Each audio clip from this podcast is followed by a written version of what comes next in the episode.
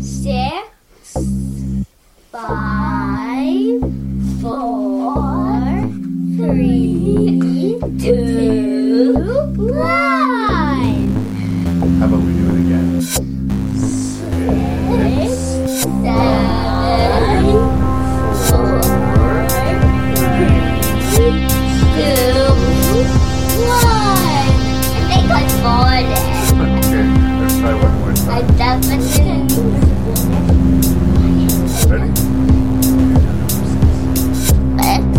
I can move you. Making review. Making review. Say six, Six, five, five, four, three, two, one.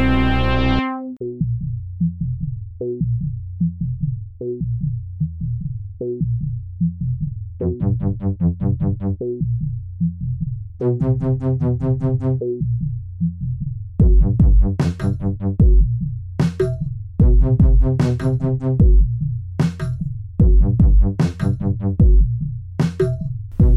welcome to another fun-filled episode of Rank and Review. This episode, returning guest Raylee Perkins is going to help your host and random Canadian Larry Parsons. That's me. Break down all six of the current Terminator feature films. This was by special request from Rayleigh, and I was happy to have her back on the podcast, so I'm looking forward to get into it. Uh, trick is with time travel is that it gets complicated, and usually with six different movies and possibly six different timelines, uh, it can get messy. So, what are we going to do with this rank when we talk about six Terminator movies? You're going to have to just listen to find out. If you have feedback for me, you can send it to rankandreview at gmail.com. That's R A N K N R E V I E W at gmail.com. My website is rankandreview.ca, and I really appreciate your ears. You should go into the podcast as usual, knowing that there will be coarse language and there will be spoilers. Please tell a friend about Rank and Review, and thank you for being here.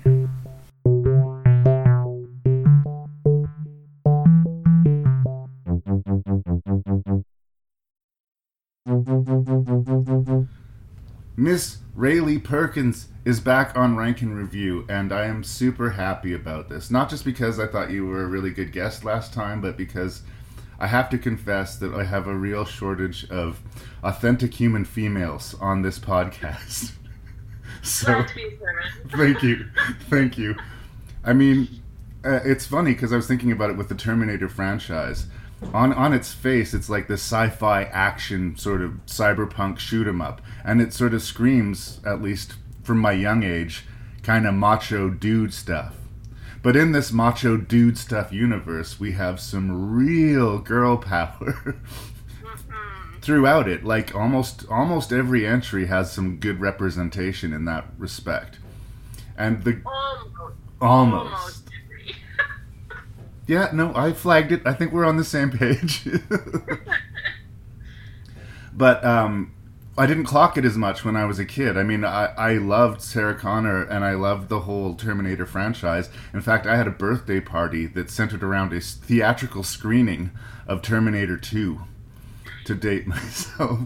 But like uh, everybody was into those first two Terminators. Everybody, uh, like guys, girls, sort of, it, it, everybody sort of saw the appeal of it. Um, last time you were on the show, I was very happy to have you, and I asked if there was anything that you specifically wanted to do, and the first thing that came out was Terminator.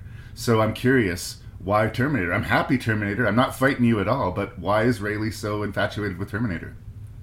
Uh, I so I'm a little bit younger than you, so like I came to age in the second Terminator. Like that was kind of my very formative years, and I had visceral memories. Like I can of seeing it for the first time. Like I can tell you whose basement I was in. I can tell you what their basement looked like. I can tell you what we had for snack. Like I was just enthralled by Terminator 2, and I wasn't a kid who kind of liked those movies. Like I was late into coming into uh, these types of movies usually, but ter- except for Terminator 2, and I have revisited like other than Jurassic Park. Terminator 2 is probably the movie I've revisited the most for like comfort. Yeah. Like some people like I don't even know what some like romantic comedies. I don't know. Like those are like their comfort movies. Like mine is like I wake up after having too much to drink and I'm hungover and I like turn on Terminator 2 and just like stare at the screen and every time I turn it on I'm like ah, I'm just gonna put it on in the background and like do some stuff around the house and like I cannot look away. Yeah. Like I I can't. So and then so I kind of have watched all the other ones um, from just that uh, emotional attachment to Terminator 2 and I'd never I had never watched them as a series. Like I had never sat down. So then I came back. I had never actually seen Terminator One. Oh wow! Until this Terminator podcast. 2. No, no, like like I watched it much later though. Oh, I see. So I didn't have the context of, of her and the first of Sarah Connor and that whole the whole timeline of the first Terminator. Um, but I'd, I'd always kind of watched them as like individual movies. And I so I, I wanted to see how they all worked together as a unit. That's kind of was like why I was really glad you were like pumped when I said it. No, I'm all aboard. Um, yeah, I think that for me to answer the question that you, you have there, they almost work better as isolated films as they do a series of films. I will say, upon revisiting, almost uniformly, I liked the movies more upon revisiting them. That doesn't necessarily mean I'm going to be raving about all of them, but like, there was a couple of these films coming to revisit them for the podcast. I was like, okay, here we go. Let's watch this one just to get her out of the way. And I honestly found more to like. I think because you have uh, a previous investment in, in the, the characters and in the storylines, when things go off cue, it can kind of spoil the meal for you right away. And you just get grumpy and you refuse to look at anything that actually works in the movies. And I think that's my focus for this one. Like, I'm not going to say that I love all of these movies, but I'm going to try and focus more on the stuff that works within them. um, I, I, I gets messy with time travel for me, and Oh, time travel stuff, you just kind of have to ignore it. yeah, and I, I I had a timeline. I was like trying to keep track, and no, no, No. no, G- give up quickly. Um, and I think on that nature, as much as we have six canon Terminator movies to look at, looking at them a piece at a time makes the most sense. Even the two like Jim Cameron ones, Terminator 1 and 2, they are distinct enough. Like you you, you if someone told me that it was a different writer director from the first film to the second, I would believe it. It's it's not, but I would believe it. Um, so I, it's an interesting franchise to me on that motion. It doesn't really work for me as a series, but it works for me as a bunch of fun sci-fi action films standing alone. for this viewing, like, did you watch them in order? Like, I sure or- did. Yeah. Yeah. Okay. I kind of now see it as like the James Cameron Terminators and the three, four, and five. Like, I view them as almost two sort of distinct groups. Right. of movies, and they're both good in their own ways. Like there's like you said, there's good things about three, four, and five that one, two, and six, and you know all that. But like I kind of really did see like James Cameron had this vision, and he just like did yeah. That's kind of how when I that was what stood out to me when we wa- when I watched them this time was sort of that order. I also think the arc of this story is sort of the, I'll say, disappointing sort of trajectory of the career of James Cameron. Honestly, like early in his career, he was hard to hard to beat. Terminator, Aliens, The Abyss, Terminator Two, basically right up until True Lies, he was just a really dependable director for me. And then True Lies happened, and it has been diminishing returns ever since. And didn't he?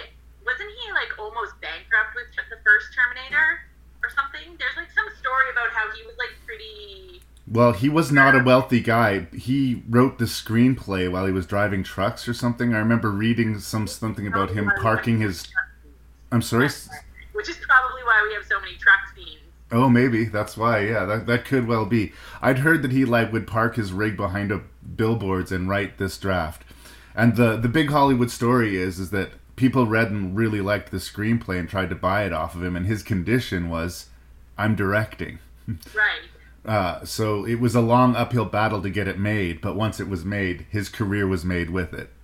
But I, I, I thought I heard that he sold it for like really, really cheap in on that condition that they Yeah. allowed him direct it, and so someone bought it for like next to nothing, like bought the script. Yeah, he probably could have lived comfortably as a screenplay writer, but he wanted to be a filmmaker. Yeah. Another th- about that story. Yeah, another thing that should be mentioned, and I, I won't want to talk shit about Cameron completely, although I do. um, there was a lawsuit involving this screenplay, and he was forced to add a writer's name. The first movie. He was forced to add the writer's name. I can't remember how it's put at the end credits with acknowledgments to the work of somebody McElroy. But the screenplay and screen story is very close to some pre existing material. And unfortunately, that's not the first time that's happened with Cameron. So uh, I don't think anybody is interested in more Avatar movies from James Cameron. I'm, I know I'm not, but uh, I really would be interested in seeing him returning to form as the truly epic filmmaker he once was. Because I'm sorry, True Lies could only exist in the 90s. Anytime you're outside of the 90s, True Lies doesn't work as a film. he, he, he directed Titanic, and I think that's it's fine, but it's also one of the most overrated movies of all time. Like, Well, it's not the genre he's good at. yeah, it's it, it's not worth getting mad at Titanic, but it is way overblown. It's just way overblown. It's so long. Yeah. So long. So I what I like about the Terminator franchise is it reminds me of an era where I could get excited about a Jim Cameron movie because that era is long past for me. is there anything else you want to say by way of introduction? No, I think I'm good. No, I want to you're get into it? it. All right. Um, well, I'm going to just list off the six Terminator movies just to say that we did. but we're to list. We're to we'll review Terminator, Terminator 2: Judgment Day, Terminator 3: Rise of the Machines, Terminator Salvation, Terminator Genisys misspelled, and Terminator Dark Fate. Raylee, thank you so much for being here. In the 21st century, a weapon will be invented like no other. This weapon will be powerful, versatile, and indestructible. It can't be reasoned with. It can't be bargained with. It will feel no pity, no remorse, no pain, no fear. It will have only one purpose to return to the present and prevent the future. This weapon will be called the Terminator. You're dead, honey.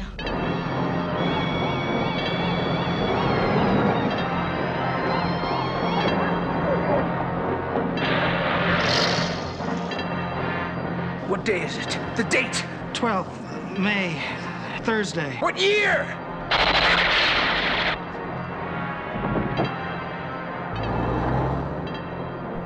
The year is 1984, and cinemas don't quite know what hit them with this Terminator movie.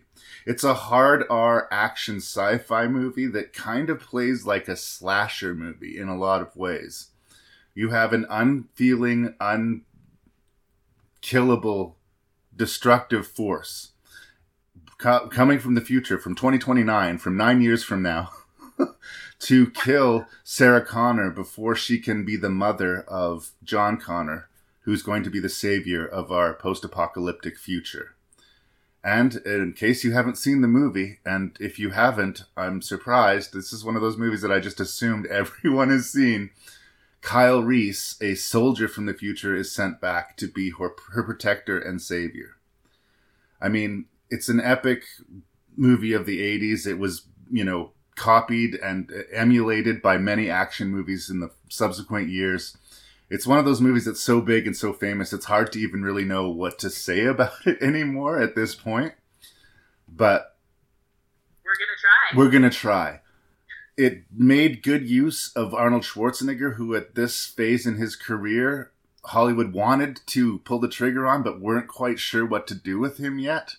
His accent was pretty thick, and he was a formidable physical presence, but he wasn't yet quite, I think, comfortable in front of the camera. This was the movie, as far as I'm concerned, that made Arnold Schwarzenegger. Conan the Barbarian helped a lot. Don't don't take anything away from that movie. That movie's great. Terminator gave the world Arnold Schwarzenegger, the superstar. Uh, I love it because it's a mix of my two of my favorite genres, being horror and sci-fi, and it's just a hell of a like forward-moving screenplay. There's not a lot of meandering side things in this movie. Even when it feels like it's meandering, it's not. Like I remember being as a kid being really bored when, you know, Sarah and Reese are starting to get all googly eyed on each other and making out. But that has to happen. That is a important plot point. They need to hook up to save the future. The movie wall to wall works, and despite being a little bit dated, maybe a lot dated, especially with things like the fashion, I still think in 2000 and what are we 20 now? Is it? It's been like 2020 for like five years now. Yeah, uh, it still works. It still Yeah. works. There might be a few things that might make people kind of snicker who weren't comfortable or, or familiar with the 80s, but I honestly think Terminator wall to wall still works. Where does Raylee land? When I revisited it for this podcast, I was trying to think of what other movies would have been around it at this time that would have been in that sort of genre. Like, there, I mean, and and this was the first time I really looked at it like a slasher flick. I always kind of had it in my head as a sort of sci-fi robot movie, and then this time I was like very that slasher flick feel really came out, and I actually texted our mutual friend Lee, who is always on this podcast, and said he this movie reminds me of No Country for Old Men Oh, Like- wow. with that like sort of that uh, like you said unmovable. He just he's very slow, kind of cumbersome. Right. Never. That villain is just this like force that you just cannot stop, no matter where you do, what you do, or where you hide, or and that had never really come out before. There's no And reasoning. certainly didn't this time. You can't reason with this machine. It's not going to feel sympathy for you. You can't say, but I've got kids to take care of. It doesn't care. It's got a program it's going to execute. Yeah. Yeah, so that was the one thing that really stood out to me this time. But what other movies would have been around at this time? Like I was trying to think of, like there wouldn't have been a lot. Well, Right. sci-fi was weirdly Yeah, there was sci-fi was weirdly popular in the '80s, but it was like uh, the after spill of like Star Wars. So we'd have like these goofy Battle Beyond the Stars, you know, or really '80s cheesy kind of sci-fi like Enemy Mine or The Last Starfighter. But what Terminator was was an adult science fiction movie. Like it, it brought the violence and like the explosions and sort of the popcorn fare, but it's a hard R executed film. Yeah, I also like because in other movies the damsel in distress would be frustrating at how she's constantly just going hysterical and screaming for other people to help her and not taking her own agency. But because I know how far they're going to take this Sarah Connor character, it's actually kind of awesome to see her so by contrast pathetic and weak because she becomes so super hard as we go forward and uh, it's a real arc that we start to witness. um, and I was actually surprised that she came into that in this movie. I always remember the first movie, Sarah Connor just being that damsel in distress and sort of this like one-dimensional character that was just there for a plot point and not really. I didn't. She wasn't my favorite character. Right. Terminator. Um, and then when I watched it this time, like by the end of the movie, she's really starting to embrace that like badass Connor that we see in the second one. Yeah. Like it's still she still has the like girly hair and the girly clothes and stuff, but it's like it's there. That seed is planted. Yeah. And like her last line, well, her last line, not really, because she has the monologue at the end when she's in the jeep or whatever, is like, "You're terminated, fucker." Yeah. Like, that is a great line. Like it's just like when she said that, I was like. Well, and there's this turn that happens where, uh, for the first half of the movie, Reese is motivating her. You need to listen to me. You have to, you know, This is life or death. You can't dawdle. You can't call your mom and tell her where you are. You can't do stupid things. The future of our existence is at stake. And that translates or, or transitions, pardon me, later into the film to her yelling at Reese, "On your feet, soldier! We gotta keep moving." Like she ends up, you know, she ends up basically uh, trying to keep it together for him for the during the third act a little bit. Michael Biehn, interesting actor of the 80s. Always liked seeing him on screen, but by most accounts, just a real difficult guy to deal with in the real world. Oh, really? uh, that could be said the same thing about James Cameron. Apparently, Cameron has his inner circle, and if you're in his inner circle, great, but generally speaking, um, he- he- he's difficult by all accounts. It's his way or you're fired type of mentality. And so, did, were him and Linda Hamilton married at this point, or did they get married later? I believe that they got together during the production of this, and that they they ended up separating somewhere around the Titanic thing. Uh, Good on you, Linda. Good on you. yeah, uh, it, that was one of the big surprises about Dark Fate to jump five movies ahead. That Linda Hamilton returned, even though Cameron was a producer and had a writing credit on it. Uh, a lot of people didn't think those two would ever work together in any kind of capacity again. So that was interesting. It didn't sound like it, no. but has she done much? Like, I'm trying to think of other Linda Hamilton films after that have reached any kind of this level of. Okay, well, she did a lot of TV. There was an Yeah. uh, 80s TV show called Beauty and the Beast that she did several seasons of. Um, and she, because of her connection with the Terminator franchise, she would show up in sort of action, adventure, spectacle movies now and again.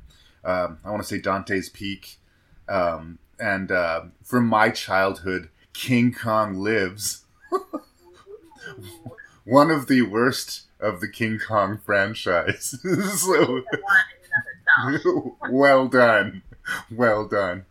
Um, I guess I want to take it back to Terminator, though uh, the the movie. Another thing that I really do like about the movie is how it's full of really great character actors from the '80s, but a lot of them are still around today. Paul Winfield, Lance Henriksen, you know, a, a, a lot of the faces that you see uh, peripherally. Even the psychiatrist, he's one of the classic that guy faces. I couldn't tell you his name, but I've seen that dude in dozens of things. and uh, when you watched it in, sorry, say again, Rayna? Well, and again, like he comes back in the second one. Like I always remember that character from the second movie. So when I placed him in the first one, oh, he, like that, was- that was cool. Yeah. They brought him back. It was not. It was a nice touch, but it's kind of interesting. Just it sort of speaks to the level of quality casting that the movie had, because even the small roles are either actors that at the time weren't big but would subsequently become huge, or you know just good faces, genre faces to see.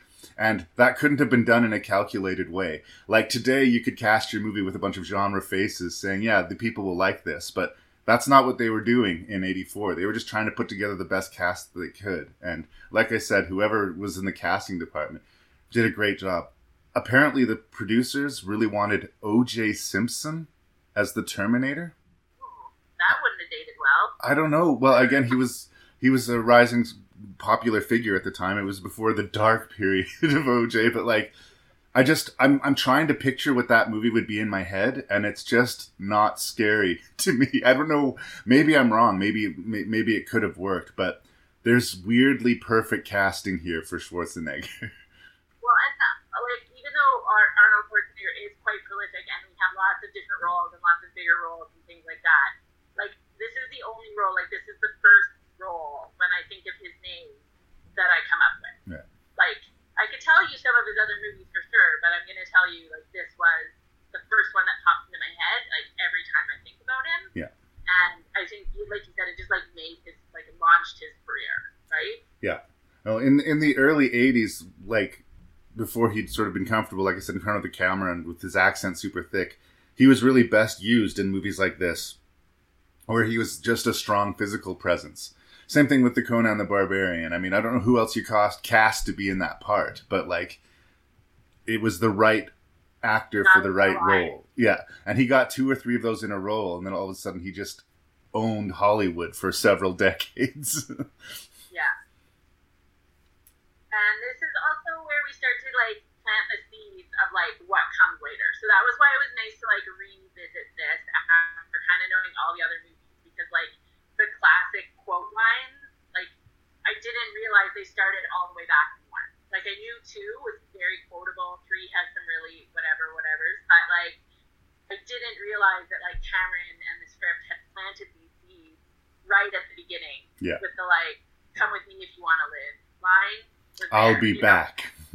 Yeah, I'll be back. Right, Yeah. like all of those ones that when you just want to hear them, as soon as you hear them, like you're just so happy that those lines were spoken because they're just like need. Yeah, I, I, I kind of um, go back and forth on that kind of fan service. On some level, I get it. You're acknowledging what happened before, but I think that there's a nice middle ground between like maybe have one or two nods, maybe one "I'll be back" or one on, on your feet, soldier, as opposed to like hitting it, hitting it again and again.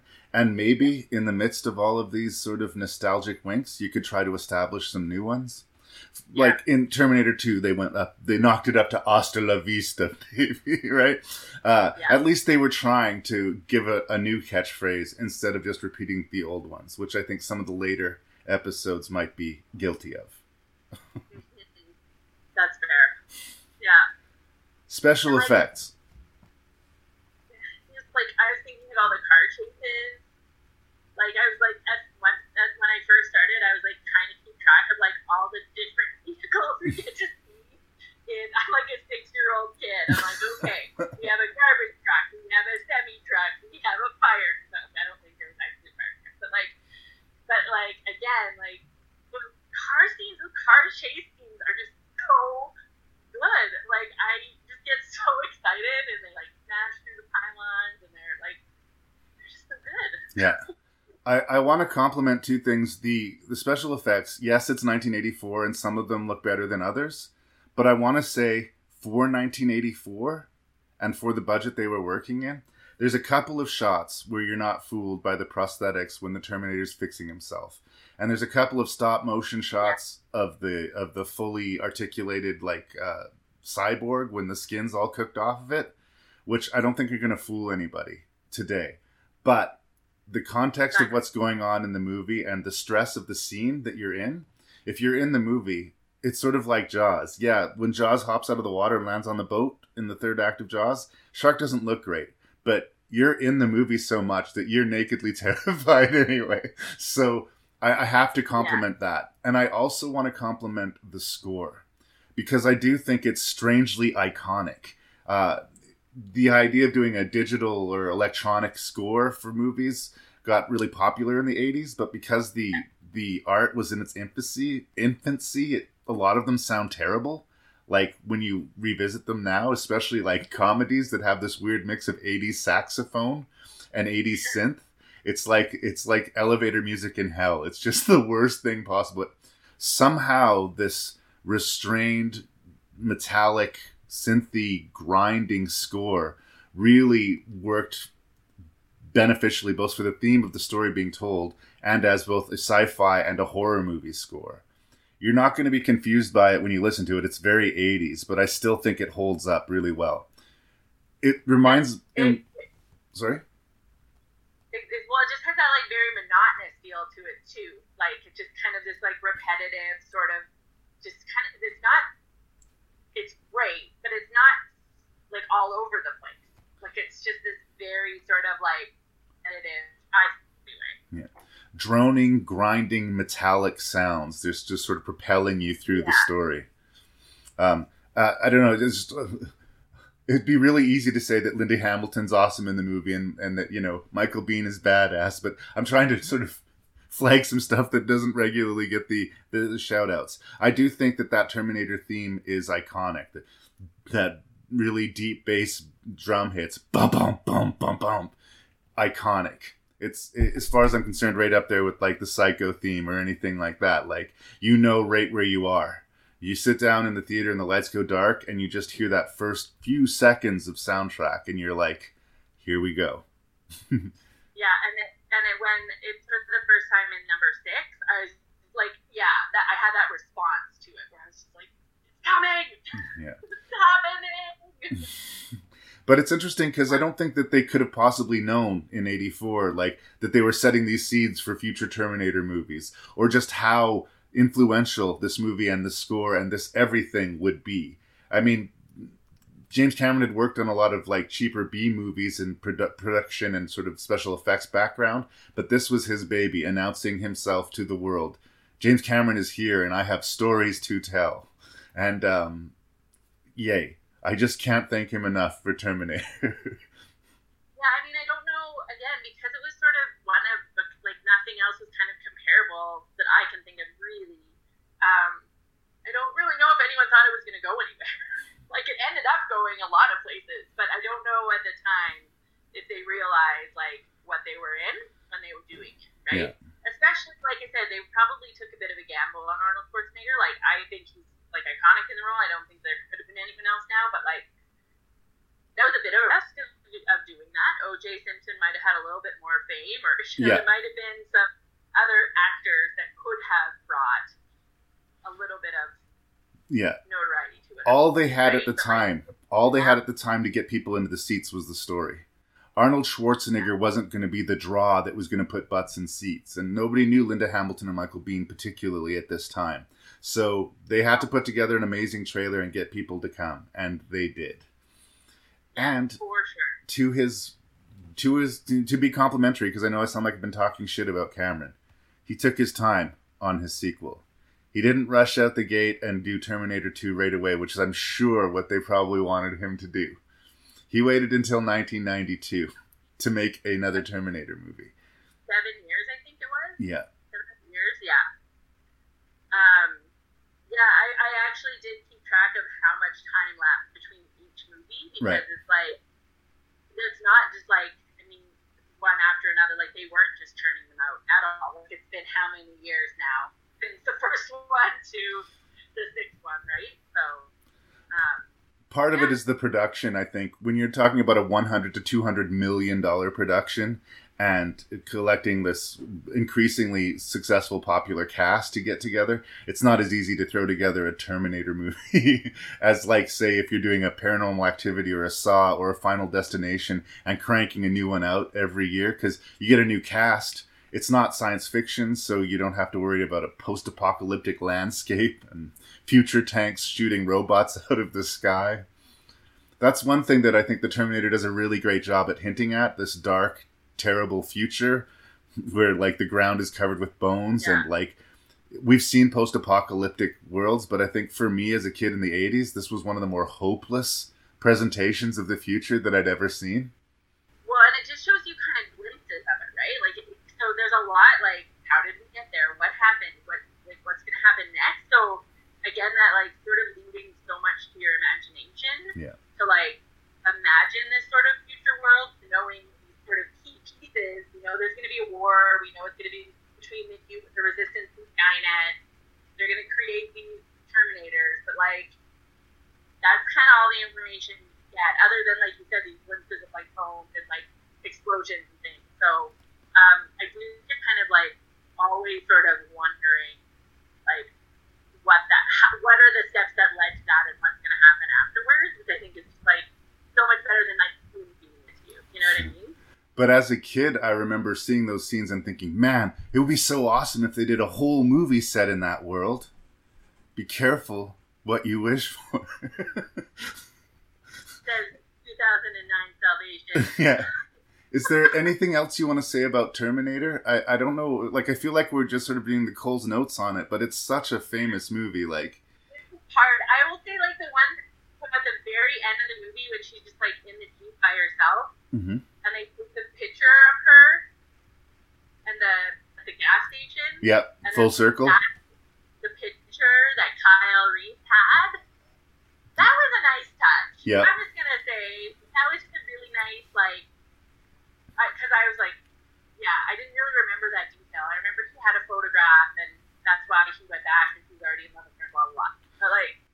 I loved Uh, everything about that ending. It's not a love story, and I really like that it's like it is a love story. It's like the love story that's going to save the world, but like that's secondary to everything else that's happening. Yeah. And I like that it doesn't really focus too much on that because you know Yeah. But yeah, I just thought that photograph of her at the end getting that picture taken was just like a nice.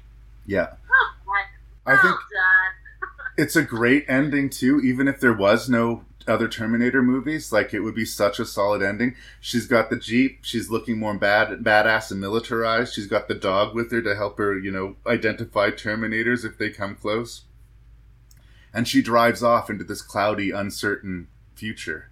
And great ending. Yeah. like she's won she's carrying the seed of the future it's not completely resolved but you're like go girl go and if there hadn't been any i'm glad that there were but if there hadn't been any more terminator movies still completely as a single unit just really well done And for kind of a hopeless movie, it ended really hopeful. Yeah. I think that was the other. Like the whole movie is like, what, what, what now? Oh my god, get out of there! and then she just drops off in the sunset with her dog, and it's this really hopeful ending to this sort of otherwise quite bleak movie. And I, I, I, like you said, it could have been its own independent thing, and it would have been perfectly a, a like complete unit on its own, right? I really like that. I think I'm good. i think i'm good all right well let's move on to judgment Come with me if you want to live. You're really real. His loyalty is to a child, Who sent you? You did. 35 years from now. and his enemy He's a Terminator like you, right? Not like me. is the deadliest machine ever built. Can it be destroyed? Unknown. This time, there are two. Terminator 2. You just can't go around killing people. Why? If you thought you had seen it all, look again. Stay down! Go! Now!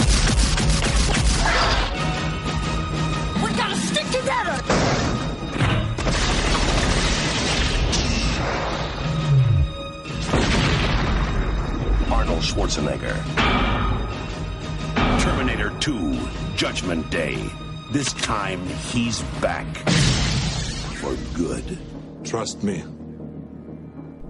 I misspoke earlier. It was 1991 for Terminator 2, apparently, according to IMDb. I thought it was 92. I hate myself. okay. Uh, one of the benefits, I think, of waiting as long as he did to do a sequel to the Terminator was a Schwarzenegger, his star had risen significantly. There was a lot of predators and commandos that happened subsequent to Terminator that turned his star into something huge. Uh, and the special effects um, have evolved to a place where, I mean, it, I think it's catching up to the vision that Cameron has for these movies suddenly. This movie and Jurassic Park, about two years after it, are the two movies that kind of told the world that CGI can do anything. Yeah. But one of the things about Terminator 2 that gets missed when people watch it today is how much of the stuff in it that you think is CGI that is not. Right. Whenever you're seeing the liquid metal transformations or his arm goes from an arm into a blade, yes, that's CGI. But once the blade's there, that's a physical prop attached to Robert Patrick's arm. And when he gets exploded and holes pop through him, they actually built dummies to be on set to take these hits. It's not like one of these special effects movies where everything is fully animated. And at this point in time, it couldn't be because it was the infancy of that technology and it was so expensive, like per second on screen, to have this CGI. There's a sequence he did in the movie he made previous to this called The Abyss, where they did a water tentacle. This CGI water tentacle lifts out of the water and goes through the uh, underground ship and mimics people's faces. Amazing special effects sequence, and everybody talked about it from The Abyss. And basically, he took that incredible feat of special effects and basically turned it into this concept of a liquid metal Terminator. I think about the same amount of time has passed between the two movies, uh, or maybe a little bit more, because John is probably 13 or 14 years old. Yeah. Um, but a new Terminator shows up, and it's not just unkillable, it can look like whoever it wants to look like. It can mimic anybody it's been in contact with.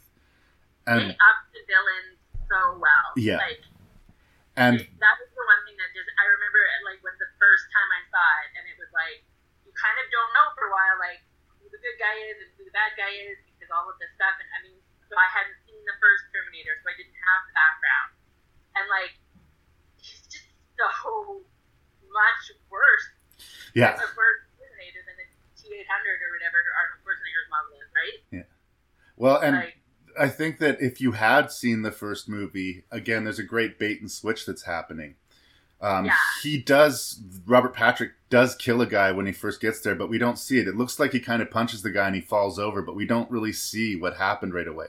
The next we see him, he's dressed in clothes, but he's not as physically big as Arnold. He doesn't look as physically intimidating. And so when Arnold shows up, having seen the first movie, we know this guy's a Terminator and he's bad news. And. he's looming he's got all of the same right Yep, like we're familiar with this guy, and you know, same setup. He arrives butt naked, has to deal with that first. And yeah, the first time you watch the movie, like everybody's so used to Terminator 2 now, they understand that Arnie's the good guy. But initially, when you're sitting down to watch the movie, you could be fooled. Like, who is what? What's going on here? I thought that was an interesting thing to play with. My guess is if you've seen the trailer, you probably knew, but I think that that was an interesting, like, position to take in the movie. Let's let's try and keep the audience on their toes as much as possible. The other Yeah. thing that they added to this movie that I think might long term have hurt the franchise, it didn't hurt this movie, but it hurt the franchise. There is significantly more humor and heart in Terminator 2 than there is in Terminator 1. And I'm not saying that humor and heart are bad things for your movie. I'm just saying the first movie was ice cold.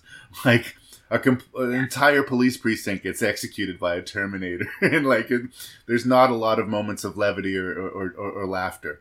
Right away in this movie, like when he goes into the bar and gets his clothes, there's it's violent and there's stakes, but there's something a little bit lighter, a little bit more broadly entertaining. It's not as right away. It's not as strangely vicious as the first Terminator was. Although Patrick continues with that sort of trajectory, like there, like there's no humor with his character. Nope, he's all business. Around him that that happens, but like the the villain itself, I think, stays true to that original feel of the first movie. It's just the difference between context jokes and like uh, you know baiting the audience. There's a line where he walks up to a police officer on his big jacked up bike and he says, "Say, that's a nice bike." And the audience chortles because they know he's going to kill that guy and take his bike.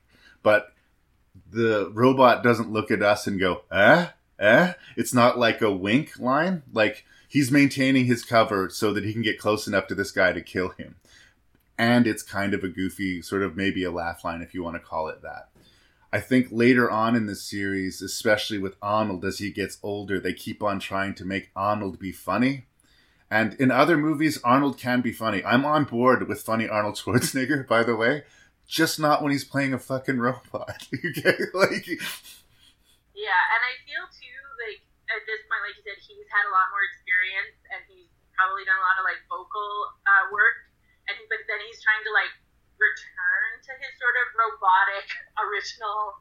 Like he's grown as a voice act, like with his voice and his accent in this time, and he's trying to return back a little bit so that it's kind of that rough feeling that we had in the Terminator One, and it just like it, it works, but it doesn't work. Like there's just something like yeah, I don't know. I don't know how to explain it, but it's like just be you, just be Arnold. You don't need to try and be Arnold from 1984. Well, it, it works once they get into the emotion chip thing. In the director's cut of Terminator 2, I don't know which one you watched, there is a scene where they get inside the Terminator's head and activate its learning chip. You didn't see that? oh yeah, Okay. Uh, so it's not completely necessary to the movie. Like you could just assume that John and the robot bond for whatever reason, but there is a scene where they actually go into the mechanical part of the brain and make it learn. Um, and I think that gives them a little bit more of excuse for the character to change much more significantly than what we saw the original Terminator.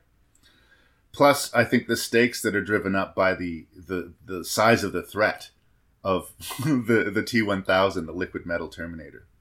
And I really appreciate actually a lot of the scenes where it's just John and the Terminator bantering. Like they're just like in the car and and, and John's trying to teach him things about the world. Like those are those are great scenes. Like they're just like these like you said, they're kinda funny, they're kinda lighter. Um, but I enjoy them. Like I enjoy watching John Connor engage and try and teach this robot, this sort of unfeeling robot that he's heard all these horror stories from his mom about for Yeah. years. And he lived in this, you're a monster. And now they're like just driving down the car, going for a road trip, and I just I really appreciated that. Well, and I said in the first movie, it's very efficient. It's very streamlined. It's like a slasher movie. There's mm-hmm. not a lot of asides. This movie has a lot of asides, but to the benefit, those asides are for the most part really, really good. It- it- that's one of the flaws, actually, of the director's cut. There's a whole dream sequence with Michael Biehn in it. Has no business being in the movie. Stops everything dead in its tracks. Uh, we like the bonding between this kid and this robot, this sort of Lassie sub story that's going on uh, in the background of the Terminator movie. But seeing, uh, you know, Sarah Connor mourn, you know, her past and what should have been and could have been with with Kyle Reese, no, that's in the rearview mirror. We're seven years later, and your priority is keeping John alive. Um, I think that the best sequence of this movie and probably the entire Terminator franchise for me is when when Edward Furlong forces the Terminator to rescue his mom from the asylum. The entire sequence where he and the Terminator go to the asylum to bust her out, and then the T 1000 shows up and she understands the new dynamic. The old Terminator is friendly, and this new Terminator is super bad news, and Linda Hamilton has to take it all in, like just by witnessing it. The stakes, the stakes of those sequences, the revelations to the doctors, how they get in, how they get out, just riveting movie making. Like, just top bar movie making and like it's so good that the movie almost never overcomes that sequence for me. Like there's plenty of more awesome action sequences to come after that but for me that's the heart and and soul of the terminator movies right there because he's risking his life and the future to save his mom because he loves her and she punishes him for it Yeah, and then like just everything that happens in the psych ward, it like is just so like just the imagery of it with these like white walls and corridors and breaking in through all these like alarmed doors and and then when the bad Terminator shows up and he's like the cop, like not the cop, but like the security guard. Coffee. And like we know now that he can shapeshift, but like the weird, it's like that whole like we're knowing what's happening, but they're not knowing, and you just want to yell at the screen like, "It's the wrong guy!" yeah and like when you see it just playing out, kind of slow motion, but it's moving fast, like, and you can't stop him, and you just want to stop him. It's just so like, yeah, I, it's so good. epic details that help with the reality. The liquid Terminator uh, sort of morphs through these bars, and then you hear this clunk, and his gun, which can't morph, gets stuck between the bars, and he has to kind of wrangle it out. That's an excellent tiny detail that would have been easily missed, and even the audience would have let it go. But I'm so happy it's there. Uh, when Sarah Connor takes a, a slice in the back when they're being attacked in the elevator. That's a significant wound. like uh, she's bleeding and being stitched up, and that wound is present on her body for the rest of the film. And so many other action movies, like when somebody's injured, they you know throw some dirt on it and they're fine the next scene. It set up like the first part of the movie set up. These are this is the new bad guy, this is the new good guy, and here's our John Connor. And then that scene happened, and it just the heart and the energy of the movie was ramped up so much that I couldn't believe we were only halfway to the movie. Like it almost felt like the movie could have been about breaking Sarah Connor out of the insane mental institute, and the rest of the movie could have been Terminator Three. but that's how good it is standing alone by itself. Well, and just also like her reaction, like her whole life since 1984 with Kyle Reese has been uh, fleeing this sort of T8, what is the T800 Yeah. model? Yeah. Understand. And then, like being a co, and then you know, all, and then put into a psych ward, and like trying to make people believe, and then so her whole trajectory is like hating this guy, just like with all of her life trying to stop this thing that she had in front of her, this barrier. And when she first sees him and she would immediately recoils, like the emotion that you like just know what she's feeling, if you're like, but no, he again, I just wanted to yell at the screen, like, but no, he's good, he's gonna help you, like, just give him a minute. and like, you're right though, like she does her pretty quick 180, and she like figures this all out, but like that first moment where she's like, yeah, and like, yeah, it's so great, it's Yeah. so great.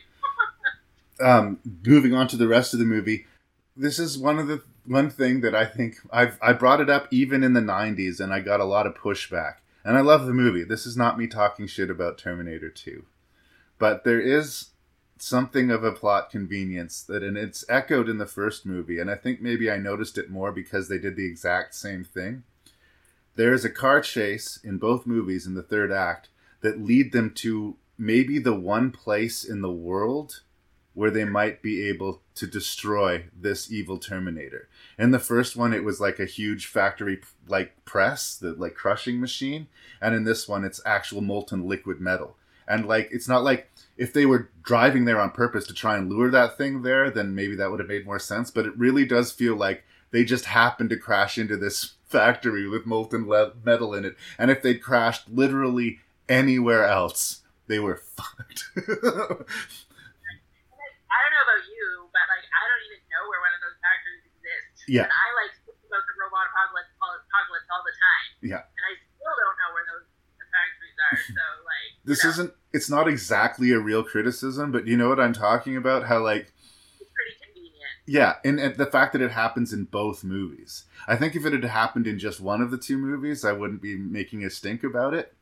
But i just maybe that's sort of a third act problem that, that cameron comes up with. He figures out a way how he can kill the terminator but he doesn't figure out a good way how he can get the his characters to position themselves to kill the terminator But since we're at the molten lava killing factory, like that scene is also when the bad Terminator and he like dies, he like morphs into all the other characters that he played. Yeah. And they like the cop comes out and the foster mom comes out. Like that was a nice touch. Like that was just like he didn't just like dissolve into a pool of flat like metal or anything. Like he goes through this whole process of dying yeah that was like just this, yeah, which I thought was like a really a really cool touch to kind of add that in there.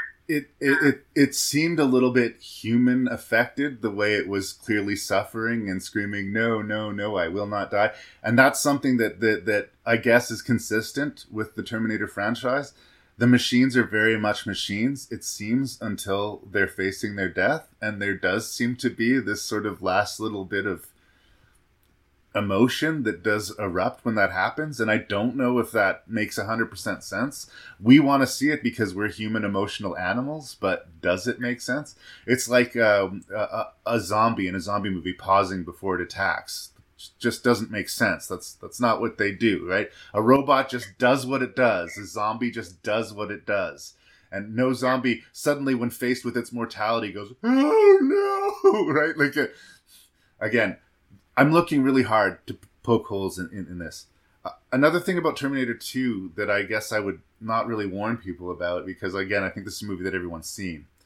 This is one of those PG movies that really got away with something by being rated PG.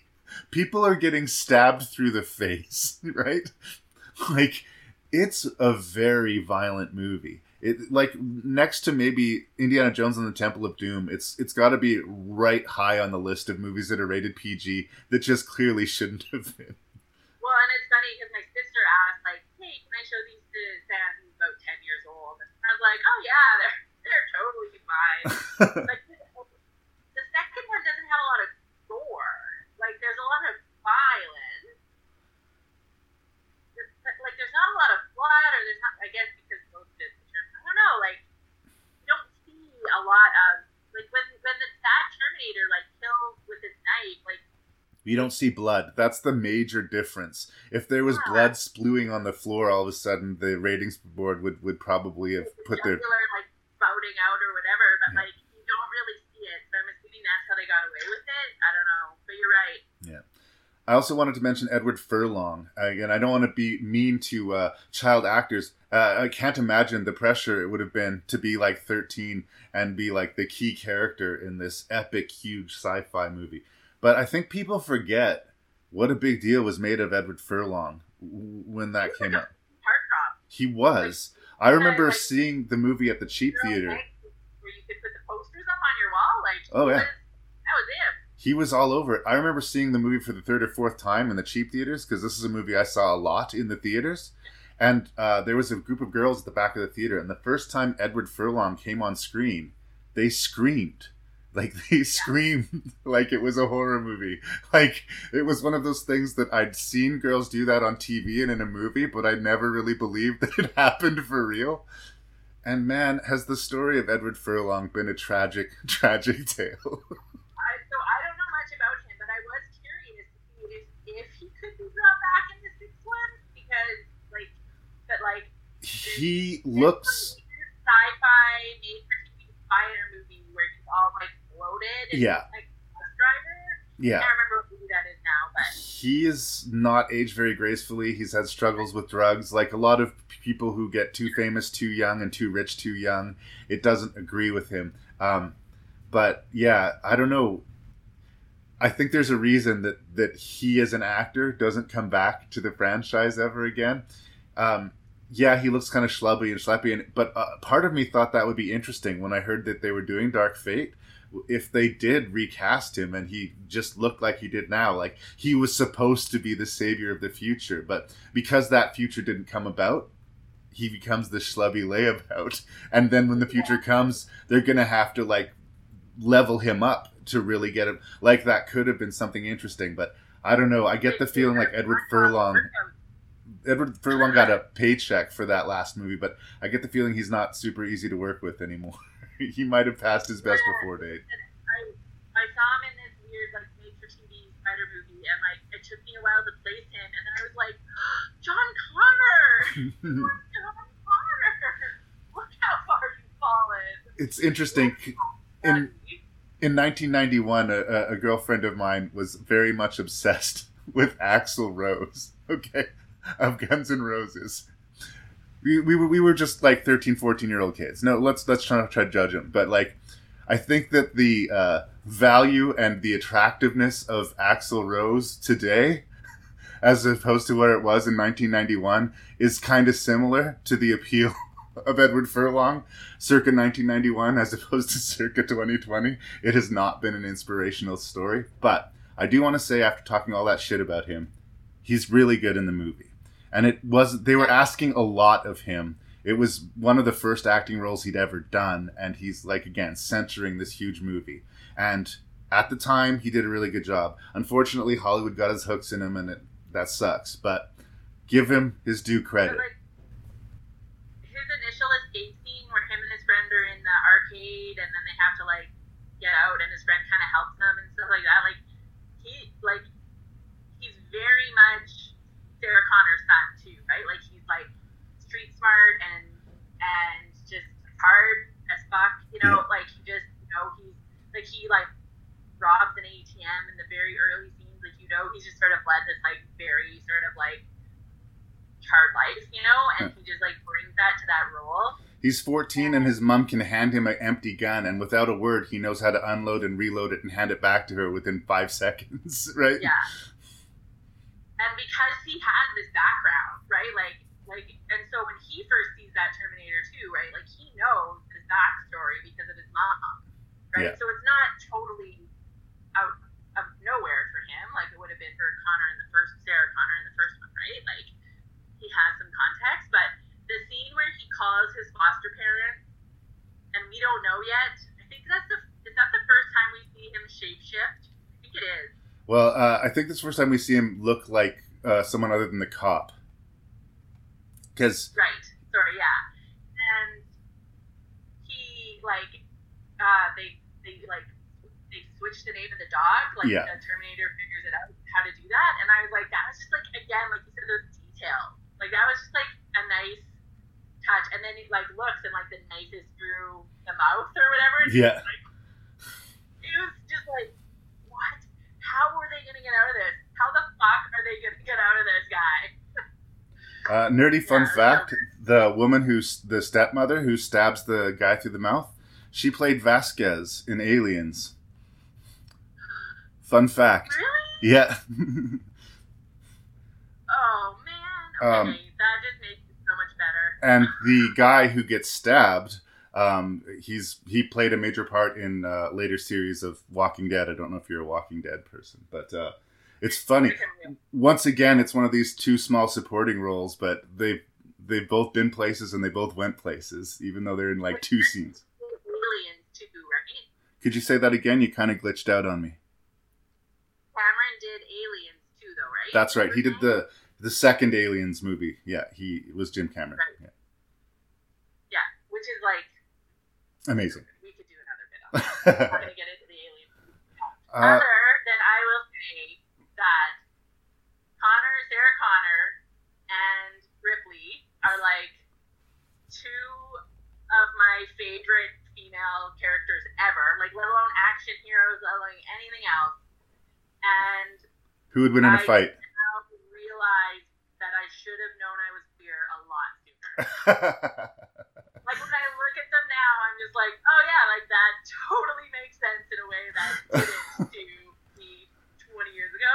I like they're so badass, and I, I find a lot of comparisons between those two characters. Who do you think would win in a fight between Ripley and Sarah Connor? I don't know who would win, but I'd love to watch that fight. me too, actually. uh, Sarah Connor would totally win, I would think, but like that's nothing against Ripley, but Yeah, uh, we could. This is a whole Yeah. other Aside. but But that's one thing that we haven't mentioned that, that we really should. Linda Hamilton's evolution of character from the first movie to the second one is amazing. She is so good in this movie. It's she's so good in this movie that it actually hurts the performance in Dark Fate.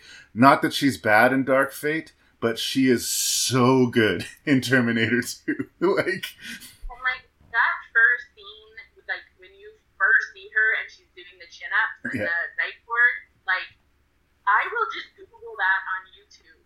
just stare at it. I just need to watch that three minutes of that movie right now. I just I need to see Sarah Connor doing chin ups in the psych board. And her hair, like she's not pretty.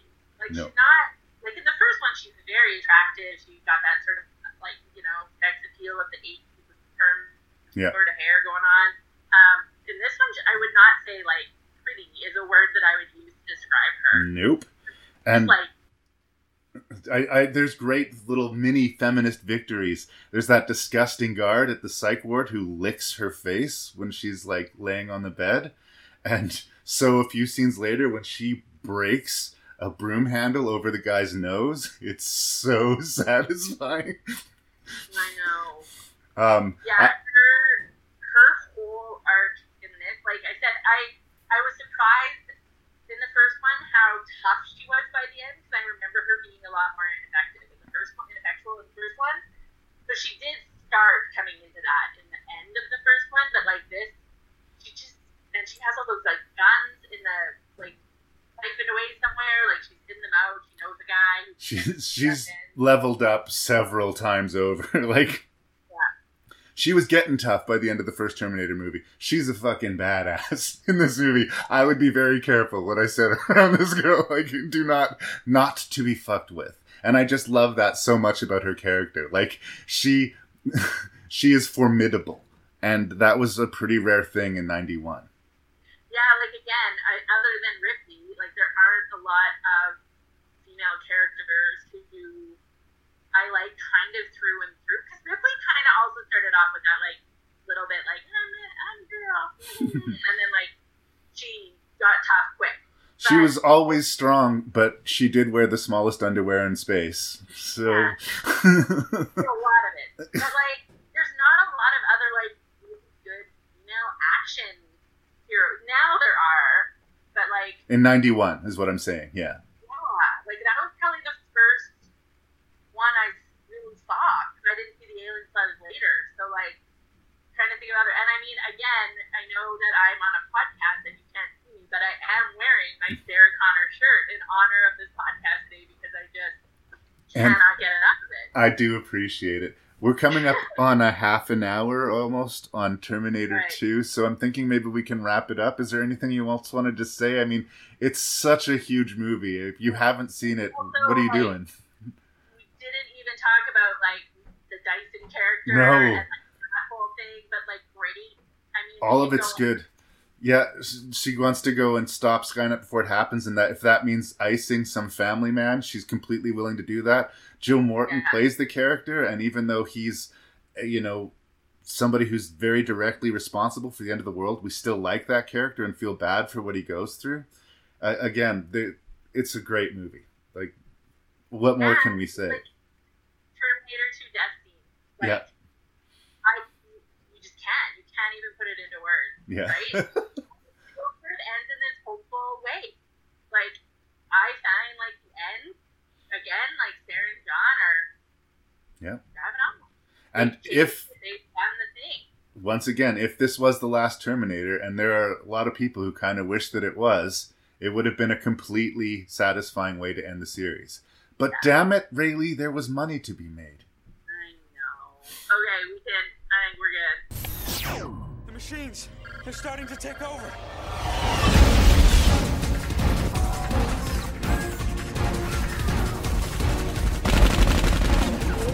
Judgment Day. The end of the world. It's today, three hours from now. Get away from me. Now. Ensure the survival of John Connor. You are about to fail that mission. You don't have to do this. You don't want to do this.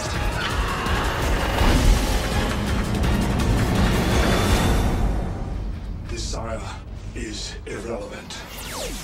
I am a machine.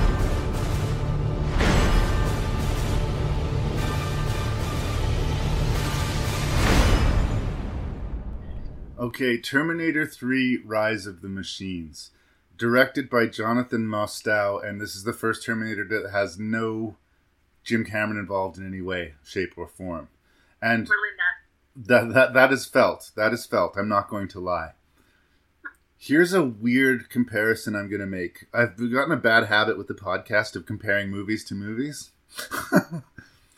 There's an old John Carpenter film called Prince of Darkness which has a bunch of you know intellectuals get sent to this obscure church and have to study this device that might have some demonic influence on it. And I actually think it's a really good movie, except when it's trying to be funny. There's always these scenes where there's a character who lets out a zinger, and it just doesn't land at all and like it, it, you can feel it like you can feel it grinding and squealing the gears and the brakes of the movie upon revisiting Terminator 3, honestly, as much as it's like a, a drop down in quality from the first two movies, like clearly, it is the humor that I think is almost the fatal flaw of the movie. Every time they wink or stop and try to make us laugh, they derail the pretty decent stakes and, you know, if if familiar sort of setup that they're going through. All they've done here is essentially remade the second movie. A new Terminator has come. She's another upgrade up. She looks like a woman. She can incorporate both the both elements of the physical Terminator and the liquid metal, Terminator, and she's after an older version of John Connor and this woman who is eventually going to be his wife, as we find out, played by Claire Claire Danes it's all right, but the problem is is that it's just a repetition. We're not moving forward anymore. The second movie was a significant step forward from the first. The third movie is the second movie again, but significantly less good. Is it so less good as to be called bad? Well, once upon a time I thought so, but there's three more Terminator movies after this one now. And when it works for me, it works for me. There's an epic car chase in the middle of this movie. That works for me.